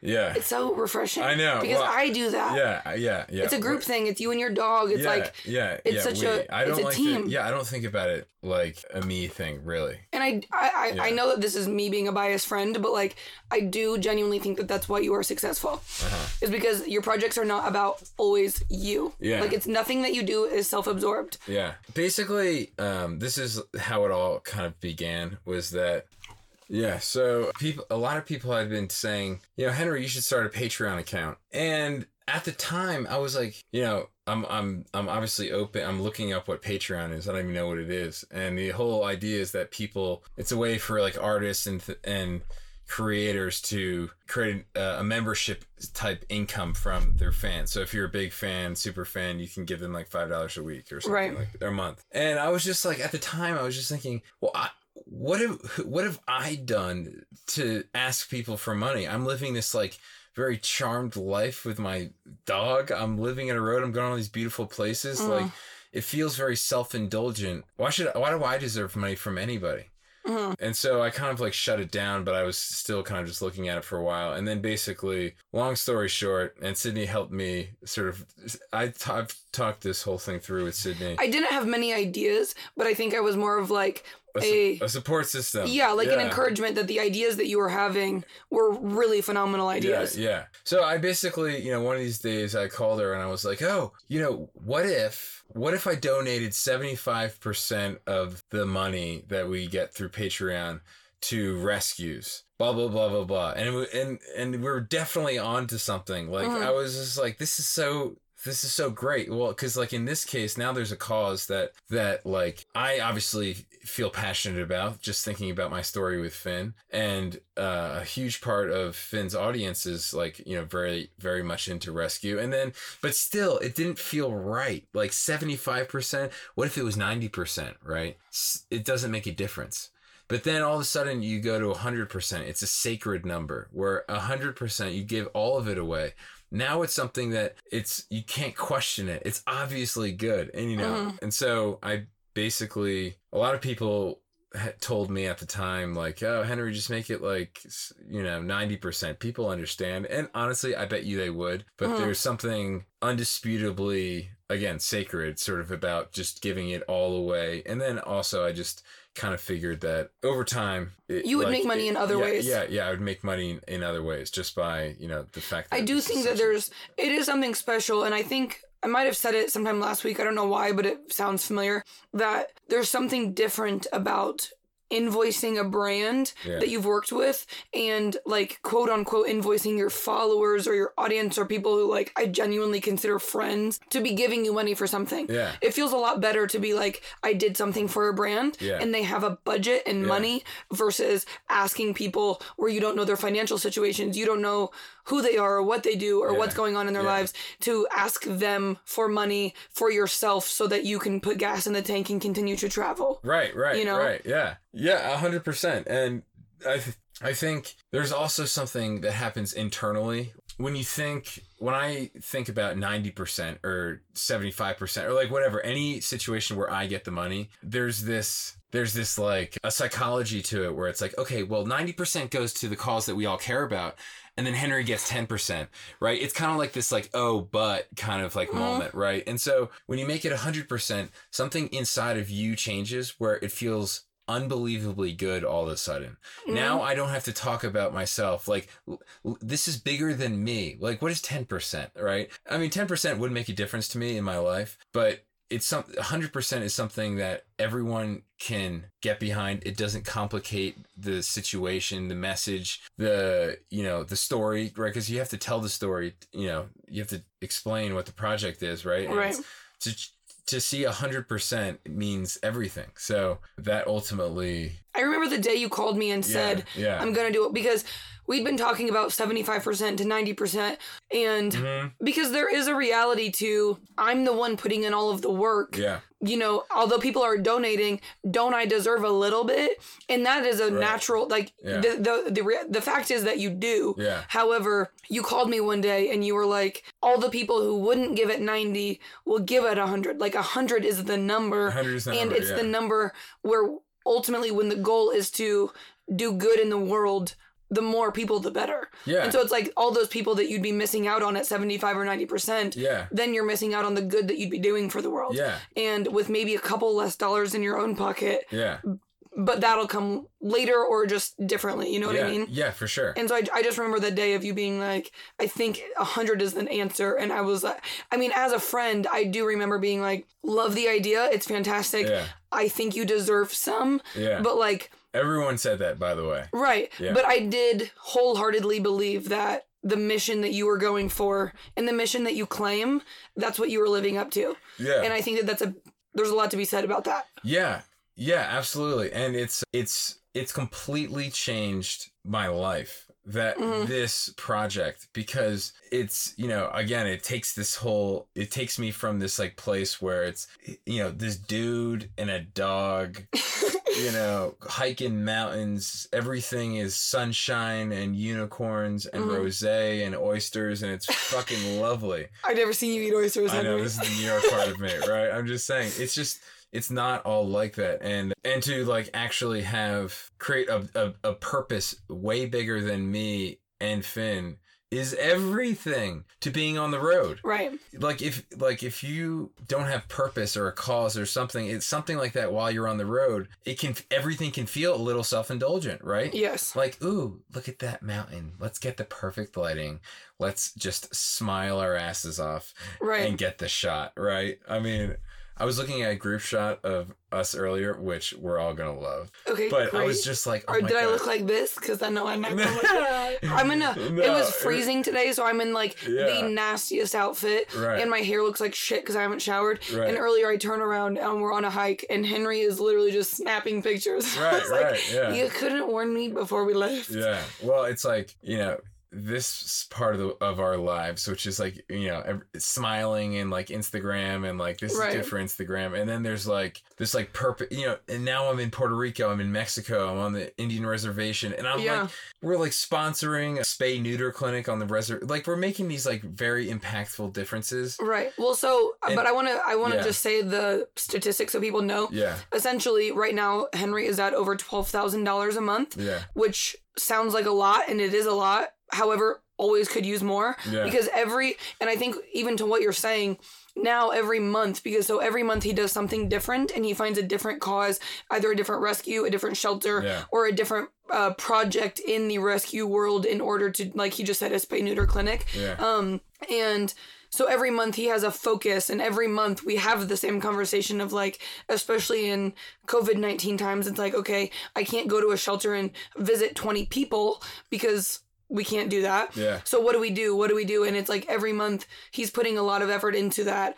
And so I, I do think there's something to be said about just the fact that it's taken your focus off of Instagram hmm and into a cause Yeah, and it's also taken my focus off of like engagement. Instagram engagement metrics like likes and f- like your follow count and all that stuff that right. that that people on Instagram are very attached to because it's it is a performance metric, right? And it's what brands Yeah. buy and like or look at and all that stuff. But to me, adding Team Finn for like you know my mental health and like my the the feelings that I have about myself, like my self esteem, like right. just just became elevated. I was like, I have a cause. I, I mean, it's, It's something that I care about, and and what a great idea! It's traveling mixed Right. with like, and it's something that I can manage on my own. And I think people understand that this is also a learning. The whole thing is a learning experience for everyone involved, right? Mhm. You know. Wasn't the spay neuter clinic on the res dogs that we talked about earlier? Yes, that was As- the Res dogs. okay. Yeah.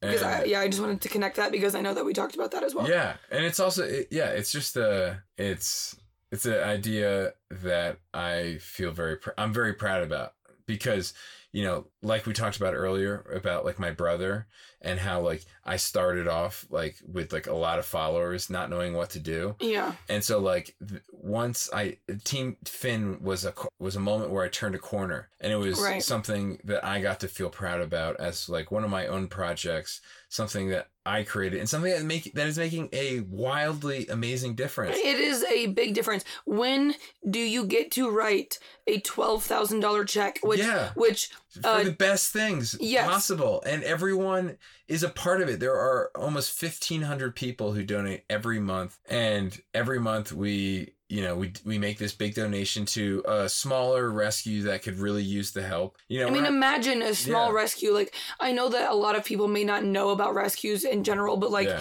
especially dating Lee, I did learn a lot about it that I just didn't know about, like the back end of things. Mhm. And when you're talking about a small rescue, yeah and so 10% every month goes to the Sato Project, which is where Finn came from. yeah But to write a $10,000 check It- it- to a small rescue is like, yeah I mean, that is, it is not just a difference for the facility and for the organization. Like, that's a, a literal difference for the dogs who are there, Yeah. who they care about, yeah to be fed better, taken care of better, hire more staff. Like, uh, uh, things that are just a reality in shelters and rescues and things in general that are literally like Right. it, it sounds dramatic but it's just not at all like it is the reality that Yeah. it is changing the lives of dogs who are in the care of those people Right, right, exactly. And the other thing is that we try to focus our support, the Team Finn support, on rescues that are sort of like purpose based. Because, you know, one thing I realize is that I, I feel like it's an opportunity to just across the board raise awareness about rescues Mhm. and that rescue looks so different if you're a pit bull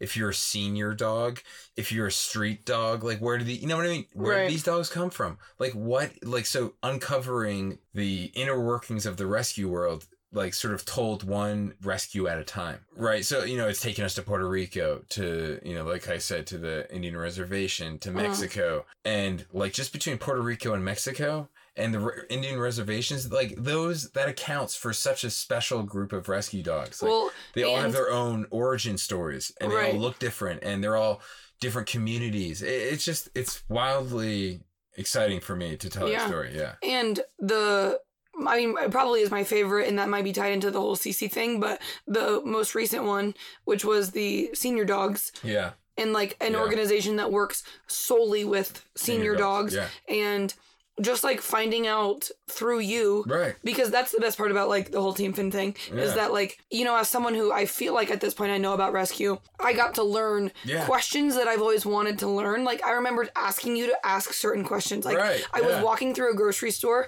and we were talking about like what you should do that month you came up on the phone with the whole senior thing Yeah. and or i think you'd already had or something Yeah. but i was like asking you to ask certain questions because there are things that you just want to know like Yeah. who, who gives up a 15 year old dog Yeah. why do they do it Yeah. and like you just want to know from the rescue why they're getting these dogs Yeah. who's giving them up is it for legitimate reasons or are they just terrible people Yeah. And- right. Right. and so it's like you want to know and so it is it is a way to and i like i am a team finn member i give literally five dollars a month Yeah. you can give a couple different like dollar amounts Yeah. but by doing that i get to learn about aspects of something that i am a, i'm very passionate about now Yeah. i get to learn about things that I, I just never knew it's really easy to stereotype a person who gives up a 15 year old dog or 15 year old yeah and so it's it's interesting to then you know have a friend like you who then asks those people those questions Right. and then you get to hear those answers and you're like okay right. let me right. organize my thoughts a little better than just the judgment It's also one thing I learned very quickly once I started it was everybody they only know the rescue that they got their dog from Mhm. or they know the rescue that's around the corner from their house.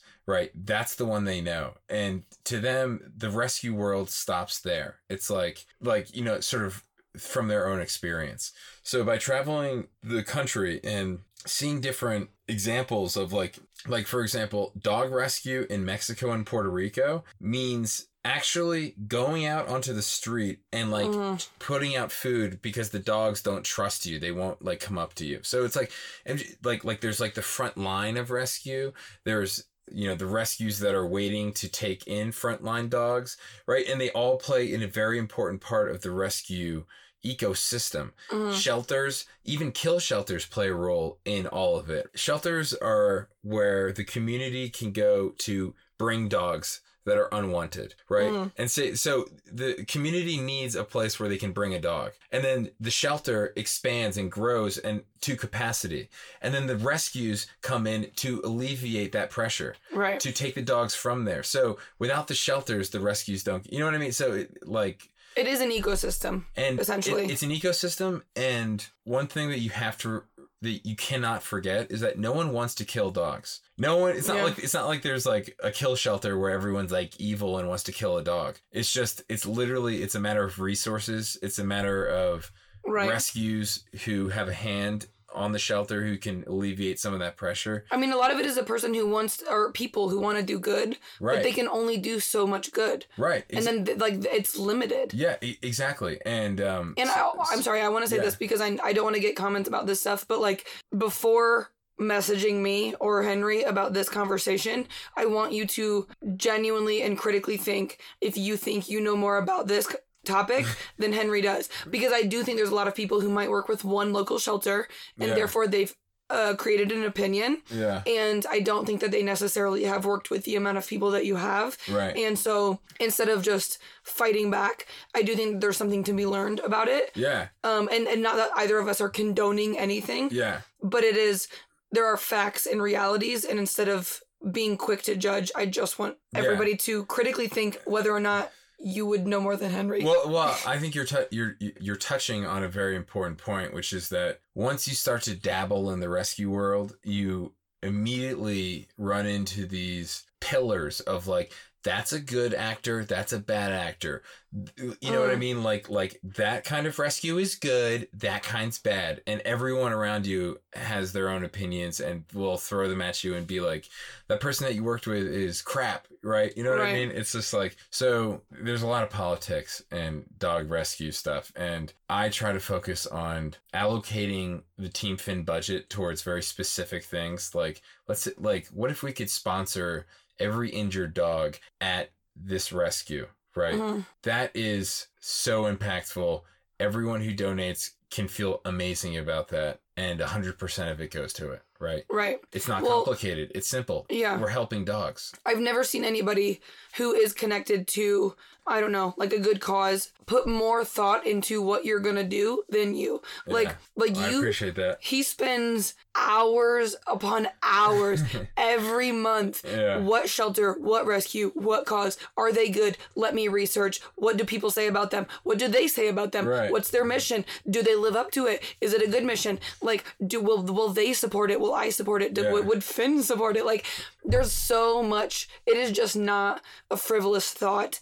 Or like, Well, I, I googled a rescue in this area and I found one. Like, yeah. there's incredible intention and thought put into it. I well, first of all, thank you. I really appreciate that. The other part of it is that I have to consider not only the people and the places that we're supporting, right? Is it good? Mhm. Like, are they good actors? Are they good people? Like all those things. But also, there's a social media ness to all of it Right. right? Like going to Mexico was one of our most impactful th- visits. People like the feedback we got there, the stories we were able to tell, the the footage we were able to get, the you know, just all across the board. Mhm. People remember our Mexico trip. Like it's very top of mind when they think about Team Finn. Yeah. We got a lot of growth that month, right?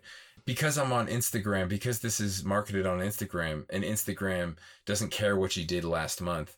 It's like, how do I constantly one up myself? There Mhm. was like, you know, this month I'm, you know, we got a lot, we we changed it up, got a lot of uh, engagement, but we tried something different, right? What'd you do this month? Now we want to know. Yeah, I mean, this month we we made it a contest online, which is very exciting, different format. But like you know, in the past, I was I was in Mexico and I was at a dumpster Right. rescuing puppies.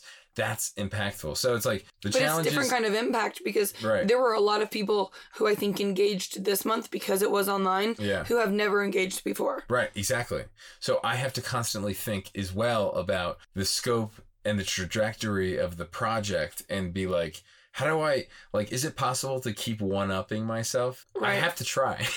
Right. I have to try. I can promise you there are going to be some ideas coming from these people. Right, I hope so, but Listening. that's the thing is that like you can't just go to Mexico and have these amazing stories and then the next month like just flop it, right? Right. so it's uh, on social media you always have to be trying harder and I love that challenge. But the thing is, I love I don't want to correct you, but like, Yeah. there are two types of people on social media. And there are people who, like we said earlier, like get lazy. Their content is nothing but pretty photos, no message, no mission. I'm just gonna grow because I'm pretty Right. and I have a pretty van or I have a pretty this Right. or I go to pretty places. Right. And then there are people like you who do care about one upping themselves every month. There are Yeah. people who don't care about that. Yeah. They get to a certain point and they're like, you know what? I'm probably gonna make a full time income regardless, so I don't even care. Yeah. And then there are people like you who, even after you are working with brands and you do have you you had the ability at that point to make the decision who, which one you were going to be, Yeah. and you chose to not only create a mission,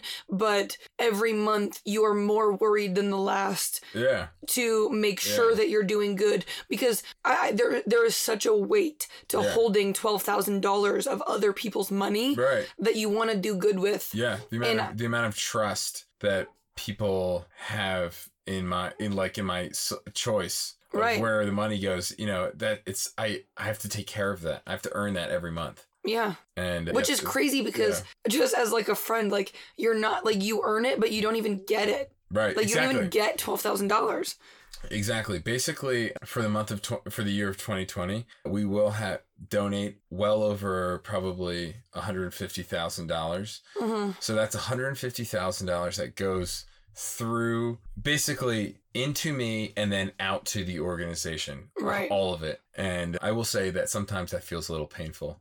I mean- I'm just like, I'm not making 150K this year. Right. And I'm just like, yep, here you go. All to you. You know what I mean? But it's that, that, that sense of purpose and trust that I have with my audience that right I'm just like, so Yeah.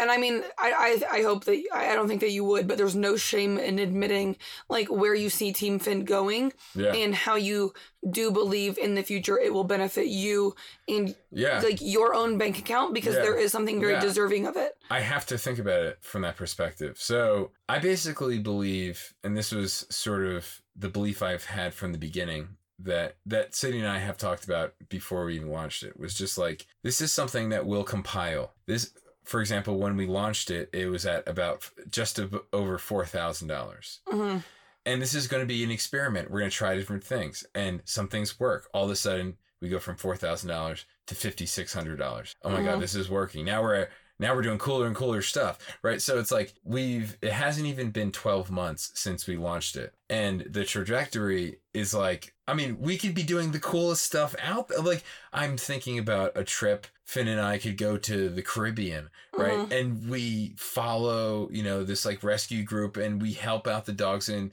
in the Caribbean. Those dogs are they're just like the Satos. Like they have a similar story. They're Right. they're also amazing dogs. They're survivor dogs. Yeah, I also And to so, plug yeah. to plug someone else really quickly. Yeah. There's a company called um, Sergeant Pepper's Friends on Instagram, but Sergeant is SGT, and this is an organization in Aruba. And Tell them to DM me. Yeah, DM all of this to Henry, or Yeah. yes, to Sergeant Pepper's Friends if you're listening. Hook it up. But they are a rescue in Aruba led by Yoga Girl, who is somebody that I love and I f- have followed for so many years. And because Aruba is such a tourist place and there are no tourists right now, Right. there are more starving and dying dogs than Yeah. there ever has been Right. because usually tourists are feeding them and Yeah. playing with them and doing all these things. And with no travel right now, Right. like thousands of dogs are suffering because of it, which is like one of those things where you just don't even think about. Yeah. And so they're posting constantly about like, and Aruba is technically in the Caribbean. And so it's And uh, just, we're talking about islands here. Puerto Rico Right. is the same deal. It's Right. like, how do dogs get off the island? How do we continue to save dogs if we can't fly them off the island? Right. So it's Yeah. like, yeah, these are these are challenges. So it's like ready. So like. This, this is so like this is just an example, right? It's like where right now when we went to Puerto Rico, there was this organization called Wings of Rescue, and their whole mission is flying dogs out of like off of Puerto Rico, off of the Mhm. Caribbean, or showing up in the in the event of a disaster.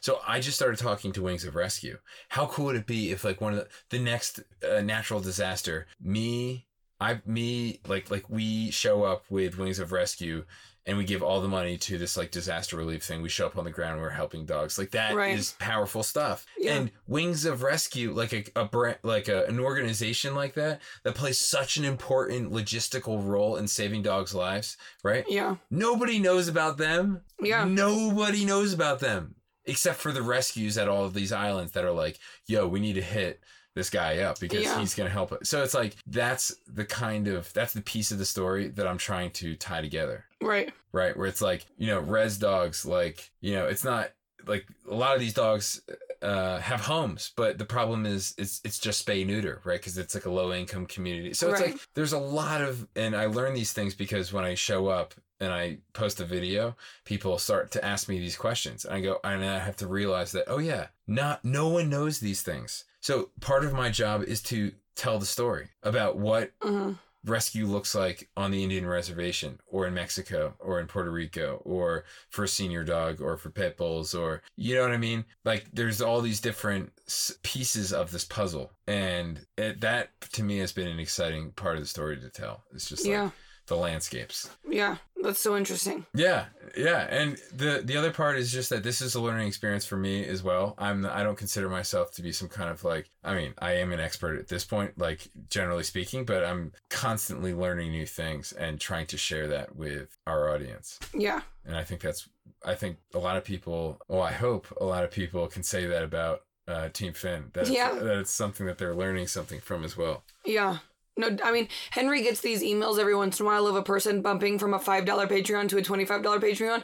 And I kid you not, every mm-hmm. time it happens, he will get the email and he will look up and be like, somebody else just went from $5 to 25 Like, Yeah. like you care so much Well- all day, every day. Yeah, well, because it's to me, it's I am not a 501c3. I'm some dude who's telling you, look, I'm telling you, I promise, basically saying, I promise. Mhm. I promise that if you give me $12,000 a month, I'll give it all away. Right. Right.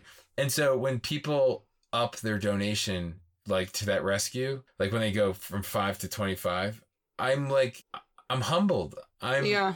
so humbled. I'm so taken. I'm like, these people believe in me. This is they're, you know what I mean? Everyone on Team Finn is someone who believes in me that I'm, that I'm going to do good with Right. this money. And that feels amazing. It's a big responsibility, but it's one that I'm excited for the challenge every month. Whenever it's the beginning of the month, I go, let's fucking go. Yeah. You know, like I have a place in, in Oregon I cannot wait to talk about Yeah. that's just gonna raise you know i get excited i'm like oh my god we're gonna get a big bump from oregon because i got some good ones coming Yeah. covid has messed it up a little bit I think it's made you think a little bit differently. yeah it has made me think differently in terms of like what i can do without even without showing up in person right, Right. like this but i i'm gonna have to figure out a better uh, this last month was a learning experience for me because Yeah, but uh, I mean, it's still going to something amazing. I know, To but- multiple. Yeah, yeah, to six different rescues, twelve thousand dollars to six different rescues. But tomorrow and the next couple days, I'm going to be sorting through nineteen thousand comments to tally up the winners. Yeah.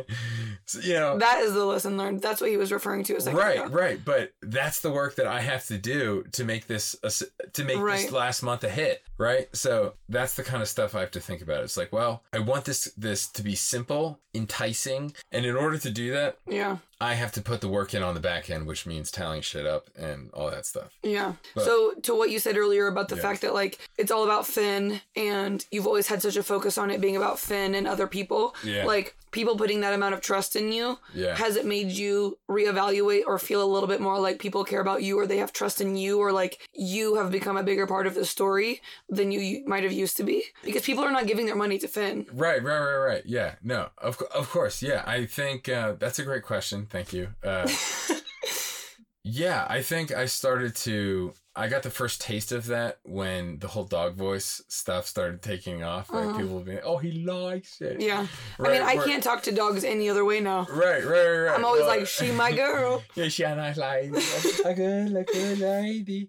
But I don't know. So once that started to, you know, take off, surprisingly take off, I felt more indisposable to the account, to the brand. uh, That it's not just Finn, it's also Finn plus this like weird dude who sounds like a girl, like who's like okay, right in the morning, right? Log, log. yeah, yeah, exactly. So I felt the, you know, so that definitely changed things. And then, you know, I started to open up a little bit more about like my experiences in New York City that I just, you know, hmm I wasn't going down the right path Right. physically. Yeah, you used to only talk about things like Yeah. Finn dog type captions, and now Yeah. like you do slowly a couple times a week share like Yeah. more Henry kind of things. Yeah. Well, it's just, it's just, again, it's just uh, dog, puppy, aw, is not enough, right? It's not enough. Right. People want Especially when Con- he's a grown man now. Yeah, people want context. People want to know, you know, they want to come along for the ride, I guess. Yeah. Uh, but, you know, it's, uh, I, you know, I'm also along for the ride, Right. which I think people recognize in our story. And I hope they do. And I, I, I think they do. Yeah, I think they do as well. I know they do. Yeah. You wouldn't have twelve thousand dollars if they didn't. Right, right, right, right. A month. But- right. But it's also like they saw, it hasn't even been a year. Right. And when pe- when it is the one year anniversary, I'm gonna call this out on my feed. I'm gonna just be like, think about like literally think about the old Henry. hmm Henry from a year ago. What life looked like for me. I mean, you've saw you've seen this transformation on the last year Right. where there you know, a bump in self-confidence for sure, in purpose, in meaning. Just like these people on Instagram who've known Finn longer than I have have also watched me grow up to be a good boy, right? yeah, you know what I'm saying? So, I think there's something something very real about about it that I'm I'm trying to live up to. Yeah. So, I mean, I think there's just a responsibility to people on social media to either do good with the fact that they have had the ability for whatever reason to grow a platform yeah. and like you either live up to that responsibility and do good with it. I think Henry just caught a bug with his bare hand. or you because we were I mean, I know that this subject is a little bit gross to some people, but like before, like earlier today, we were talking about the reason why some people might grow a huge following and then their engagement starts to go down. Right. The likes start to go down, which is, it's not about likes, it's about keeping your audience um, interested in you. Connected, yeah. and yeah, connected. Being connected with your audience, yeah. And I do think that there is about hold like living up to the responsibility that you then have because you do have it like i'm not saying that anybody with a following you have to do anything but it's like there is a responsibility to use that voice to do something Yeah. Or to do nothing and when you do nothing i think that over time that becomes more and more visible Right. and when you do something it becomes so loud Yeah. and also so visible Yeah. and people get more connected and they become more like what is team finn going to do this month Right. what is henry going to do this month what's he going to choose Right. and that that's such a big difference between a person who has been posting pretty photos in mountains since day one Right. never writing captions about a message Right. never opening up about who they are and it, there is there is something to be said about like algorithms and likes and all these things and like Yeah. why things go into two different directions Yeah, and there's also something to be said, and um, I'll kind of go a little full circle about this, but Mhm. you know, I turned 30 on April 18th, and how you know, obviously, when you turn 30, you, there's a reflection. You you think you think about your life and the future and the past and all that, and how lucky I am, like like to think about my life right now, like like I'm. I'm really helping dogs. I'm rallying people yeah and how lucky I am that I'm not in New York City destroying my body working in front of a computer. Right And that is what I was doing. But like, if I had turned 30 and had asked myself all these questions and looked back and yeah I, how disappointed maybe I would have been. Okay, so since the day I met Henry, Yeah. he's been ripping on this vape. Yeah. Like, I mean, granted, you've moved away from all of these self destructive type of behaviors. Yeah. So it's not like it's a negative thing at all. Yeah. It was the one thing that a person who is a self proclaimed addictive behavior type of human, Yeah. it was the one thing that you had. And, but like, I, like, there were times where him and I would be on the phone or something's going on, or Katie and I are having a conversation about Henry. Yeah. And like, the vision of him in my head is him with this vape. Like, Yeah. if I knew that you were nervous, if I knew that you were worried Yes. or focused on what's going to happen with Team Finn this month, I was always like, he is just on that vape right now. Now. And for his 30th birthday, like a few days beforehand, he comes up to my van. and he was like, I just, what was, I just axed my vapes. And I was like, oh, really? I was like, you threw them away? And he goes, no, Yeah. I literally just hit them with an axe and I tore them up. Yeah. When I first moved to New York City, I started smoking cigarettes. And I was never a big smoker. I was the kind of person who was like, oh, I only smoke cigarettes when I drink. Mm. And then, you know, just like count two years later, you're, you, in reality, you smoke a couple times a day. I was never a big smoker. I'd be like maybe two packs a week. Still, I was addicted to smoking cigarettes and I Mm. realized that. And then I moved over to vapes because I thought that they were healthier. And this is telling my this story because kind of as a warning to people and just like because I think it could be helpful, but the difference between a s- smoking cigarettes and a vape is that v- vapes you can sm- you can rip it inside because they're odorless. Hmm and when you rip it doesn't matter how many times you rip it your lungs don't feel damaged versus like when you smoke cigarettes they can feel damaged like the next morning right, where you're just like ugh your voice changes and all that stuff. Anyway so i started vaping and and i got so addicted to it more addicted to nicotine than i ever was on cigarettes and then Well, because um, instead of lighting a cigarette, now you're just like yeah hitting this uh, basically it- electronic little thing that's so easy. Yeah, basically, it's always in your hand. I was ripping it all the time when I'm driving. You know, just you name it. It was like me putting on chapstick. Yeah, and it was. and okay, so I. Uh, by the way, I haven't talked about this publicly to, any, to anywhere. I'm sorry if you didn't want to. It's it's totally fine because at least it, it adds some meaning to my story. Yeah, well, it also just adds meaning to the reflection of turning 30. Right, right, Like, right. that was not Yeah, a thing Yeah. that I anticipated when you walked up to my van. It would have been the last thing I thought you Yeah. would say. Well, basically, my family has always, I've, you know, has always been like, wear a helmet, right? Don't smoke, wear a seatbelt, all that shit, right? And so, ever since I became addicted to vaping or or just to nicotine, ever since I was addicted to nicotine, it was always something I felt shame about. And then, as my 30th birthday approached, I was like, you know, I'm all about the moment. Like, like I love transitional moments. New Year's is like my favorite day of the year because it's like the whole world agrees that this is a turning point into uh-huh. a new year. It's like birthdays. Boy, what we thought 2020 was going to be. Right, exactly. Right, right, right. But but still, it's like the new year is like okay, the whole world. It's it's not partisan. It's not uh-huh. religious. It's like this is you know for the most part. Anyways, turning thirty made me made me. It was my 30th birthday plus COVID 19 being like a respiratory, you know, disease, COVID 19. Plus, like, I was building 30 up to be something, right? Mm, And I was never proud about vaping. It was always something I didn't want to do. And boy, did I wish that, like, oh, my 30s just. I didn't have that in my life. That that was something I did in my 20s. But in my 30s, you, you know, I just built this narrative up in my head. And then when isolation happened, and I, it just, it was the perfect opportunity. It was meant to be yeah. where I just took an axe, I smashed my devices, and from that point forward, it's not like I could just drive into town and just get, you know what I mean? All these things are closed, and it was just like, yeah. So I'm very proud of myself right now. No, I I think all of us like the days afterwards we Yeah. would be like, People were tiptoeing around me, being like, "Is he freaking the fuck out?" well, it wasn't even. I mean, I. I I mean, maybe these guys because they are a little bit newer into your world, but Yeah. like there, I mean, there ain't a thing you could do where I'm tiptoeing around it. But I Mhm. do remember calling you because Henry left like our quarantine for Yeah. one day. He still didn't like make contact with anyone, but he we we talked on the phone while he was gone that one day, Yeah. and I was like, I am. It's still to right now. It was the only time I ever asked him, but I was like, this was. I don't know, a handful of days later, and I was like, I'm gonna ask it one time. yeah, you did. Yeah. Are you feeling okay? You Like okay? how Right. how are you doing? And he was like, Yeah, I'm good. He's like, I'm a little irritable, but I'm gonna be fine. yeah, I, and then- yeah, I was definitely on edge. Things were driving me a little bit more crazy than they Yeah. normally did. But man, I mean, it's been almost 25 days. Yeah.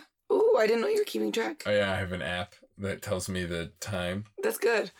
And uh, no, it feels amazing. I, I've ne- I feel one thing. The thing about addiction is that it's addiction. It's it, it it's a control thing. So when you're addicted to nicotine and vaping, and let's just say your your vape runs out of batteries or something, something flips in your head and you start to freak. You go, okay, well, n- I have to go charge this. I I have to take care of this. Nobody understands why I'm panicking slightly right now, but I'm gonna go back to my van and try to fix this situation because I'm freaking the. F- you know what I mean? There's a Yeah. panic. But then when this isolation happens and we're all in quarantine and no one else here is addicted to nicotine. It's just me. There's this opportunity that comes up and then you turn th- your 30s around the corner and it's not like i wanted to it's not like I, I wanted to decide to quit on my 30th birthday because that would just felt like torture right? Right. so i was like all right i'm going to do this ahead of my 30th birthday. Now's the time to do it because i can't just cheat and go into town Right. if i smash it then those voices in your in my head about Mhm. addiction go away And you didn't tell anyone. Like it wasn't a big deal. yeah It wasn't I- a thing. yeah i I didn't know it until afterwards. there was just a moment where i was like nah i'm just gonna go out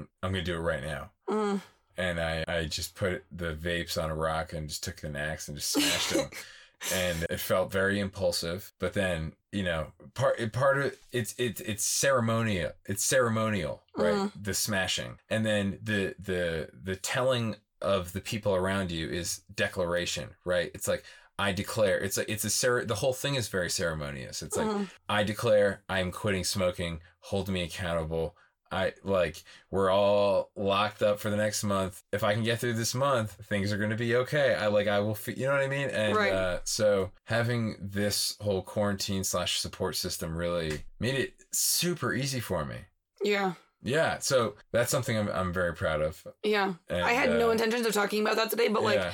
Honestly, nobody knows that yeah. well, I probably. I, here's the, here's my guess. I guess that more than half the people who know me very well know that about me, Mm, but I probably think less than half know that about me. yeah. So I have it wrong. I mean, most likely, a lot of people know that I. Yeah, Yeah. People that have gone to your meet and greets, I'm sure have known. yeah, probably a little bit. Yeah. I mean, if you're there for hours, it's Yeah. happened. But like, not that it matters at all, but yeah. addiction is, which I mean, this is on the lighter end of addiction. I mean, unless you disagree in terms Uh, of I like, would, I would disagree in in the if you want to think about the scale of nicotine addiction around the world. yeah, I guess that's true. I guess in, in my brain, in general, yeah, in my brain, I'm thinking versus hard drugs, but in terms of addiction, you're right. yeah, I- And what I was gonna say, which m- hopefully makes that make more sense, is like Yeah. I literally have the least addictive personality on the planet. Like I very easily pick something up, put it down, pick it up, I, put it down. I'm the opposite. yeah, like I try it, I hate it, I Yeah. try it and I like it, and I just don't ever think about it again. Like yeah, I have a very sporadic, like Yeah. like I just don't, I, I just do not get addicted to literally anything. yeah. And so that's, I mean, that probably contributes to the mindset of me being like, eh, Right, right, right. like yeah, yeah. shrugs. I don't really know. Right, right, right. Yeah, yeah. It's I I personally have a very addictive personality. I'm vulnerable to certain like games, right? Psychological games, right? That, that's what climbing was to you for a while. Right, climbing, like you know, just the whole, th- yeah, all that stuff. So yeah, I feel really, really great about turning thirty and not vaping at all, saying goodbye to my nicotine addiction. And I just want way, everybody this- to know he physically waved when he said that. yeah, yeah. And and by the way, this is this is. I mean, I'm not even a month in. right. but I feel so in control of myself and of this process. Yeah, I feel really proud. Finn is proud. I feel really proud about myself. Yeah. So, Good. and I haven't told anybody that. So this is the highly anticipated tell. I hope we deliver. The tell-all. Yeah. Yeah. The announcement. yeah. Okay. To wrap it up, this Yes. is the longest episode in history. I'm sorry. no, I'm- oh my god, never apologize. Okay. Okay. This is amazing. I would ask for nothing less or more. okay. Um, where can we find you? Where can people sign up for Team Finn? yeah. I have full anticipation of everyone listening to this going directly to his Patreon and signing up for Team yeah. Finn. Okay. You have no choice. Yeah. Okay, so my personal account is the hen dog, and that sort of describes my life to date, but also like back to college. So you're Mhm. gonna see some like some like you know content that's like describes this transition that you Right. see, the arc of And that's specifically Henry. yeah, yeah, exactly. And then there's keeping Finn, which begins basically from the moment that I decided to keep Finn to today, which is living in a van to Team Finn. And to support Team Finn, which is our rescue campaign, you know, you can click the link in my bio of Team Finn, which is uh, patreon.com slash keeping finn. And there are three different tiers $5, $10, $25. Sign up. It'll be the best, Yeah. best money you spend every month. I promise. I agree. Yeah. And whether you sign up for Team Finn or not, other ways that you can support Henry, Finn, and Team Finn would be things that you can do easily and for free are when Henry is doing an ad or working with a brand or something like that, engaging with the post is Yeah. like it's a big thing because Yeah. that when he's giving all of this money from Team Finn away entirely what he's making money off of is working with brands, which costs you nothing. But in order to continue those partnerships, they're looking for engagement. So whether you like it, comment on it, share it in your story, which is also easy. Those are all things that support directly Henry and Finn, and they are free. And even if you support Team Finn, sharing what it is, why you support it, sharing his posts and his ads and things like that, Yeah. uh, they all are like a compilation of support. And so it's not just a matter of either giving or not giving your own dollars. It can be a variety of things dependent on where you are financially and I don't know, all Yeah. of the other things. Like Yeah. there are so many easy ways of supporting people. This is literally one of my favorite people in my life. So if there's ever been somebody to support, this would be this would be the one. Hell yeah. yeah. Hey, and honestly, Sydney, long time coming. I'm so proud of you as a person. I mean, Thank you. over a year ago, we you know, we were we were both like one place in our life, right? Yeah. We were very now different. you've got a podcast, you're killing it, thriving, sliving. Ooh, Yeah, I mean, I'm very proud to be your friend as well. Just Thank to you. just to see, you know, how your story how your arc has taken shape is is special. It's special to watch. And, you know, I'm obviously grateful to be your friend. thank you. Yeah. That's very sweet. Okay. Whew. Yeah. Maybe we'll we'll get another drink after this. Yeah. Henry's crushed three beers. I have to pee so bad it's not even funny. Honestly, I'm about to pop. Okay, okay, wait. The last thing that we do Mm-hmm. is share a book recommendation. Currently, I am reading The Outliers by Malcolm Gladwell. Um, I'm only on page like 20, so I will update you next week of whether or not I think it's helpful. It's a very famous book, so I do recommend it. Do you have a favorite book of your own? Uh, well, I love Malcolm Gladwell. So how about the tipping point? Okay. You know what? I love Malcolm Gladwell. It like describes how I think about things in general. It's like the Yeah. economics of society and people, Okay. which is interesting. So, Okay. anyways, He sold it better, so do the tipping point first. Malcolm Gladwell. Uh, yeah, the outliers, the tipping point. There's Okay. a couple other good ones, but Love that. He's literally getting up because he has to be so bad. Um, okay. Love you all. Thank you for listening. Uh, please support Team Finn and Henry in general. If you do anything, at least follow Keeping Finn and the Hen Dog, on the road obviously, and Ella Van Dog. and my solo road. Yeah, and myself. Okay. Love you all. See you next week. Bye.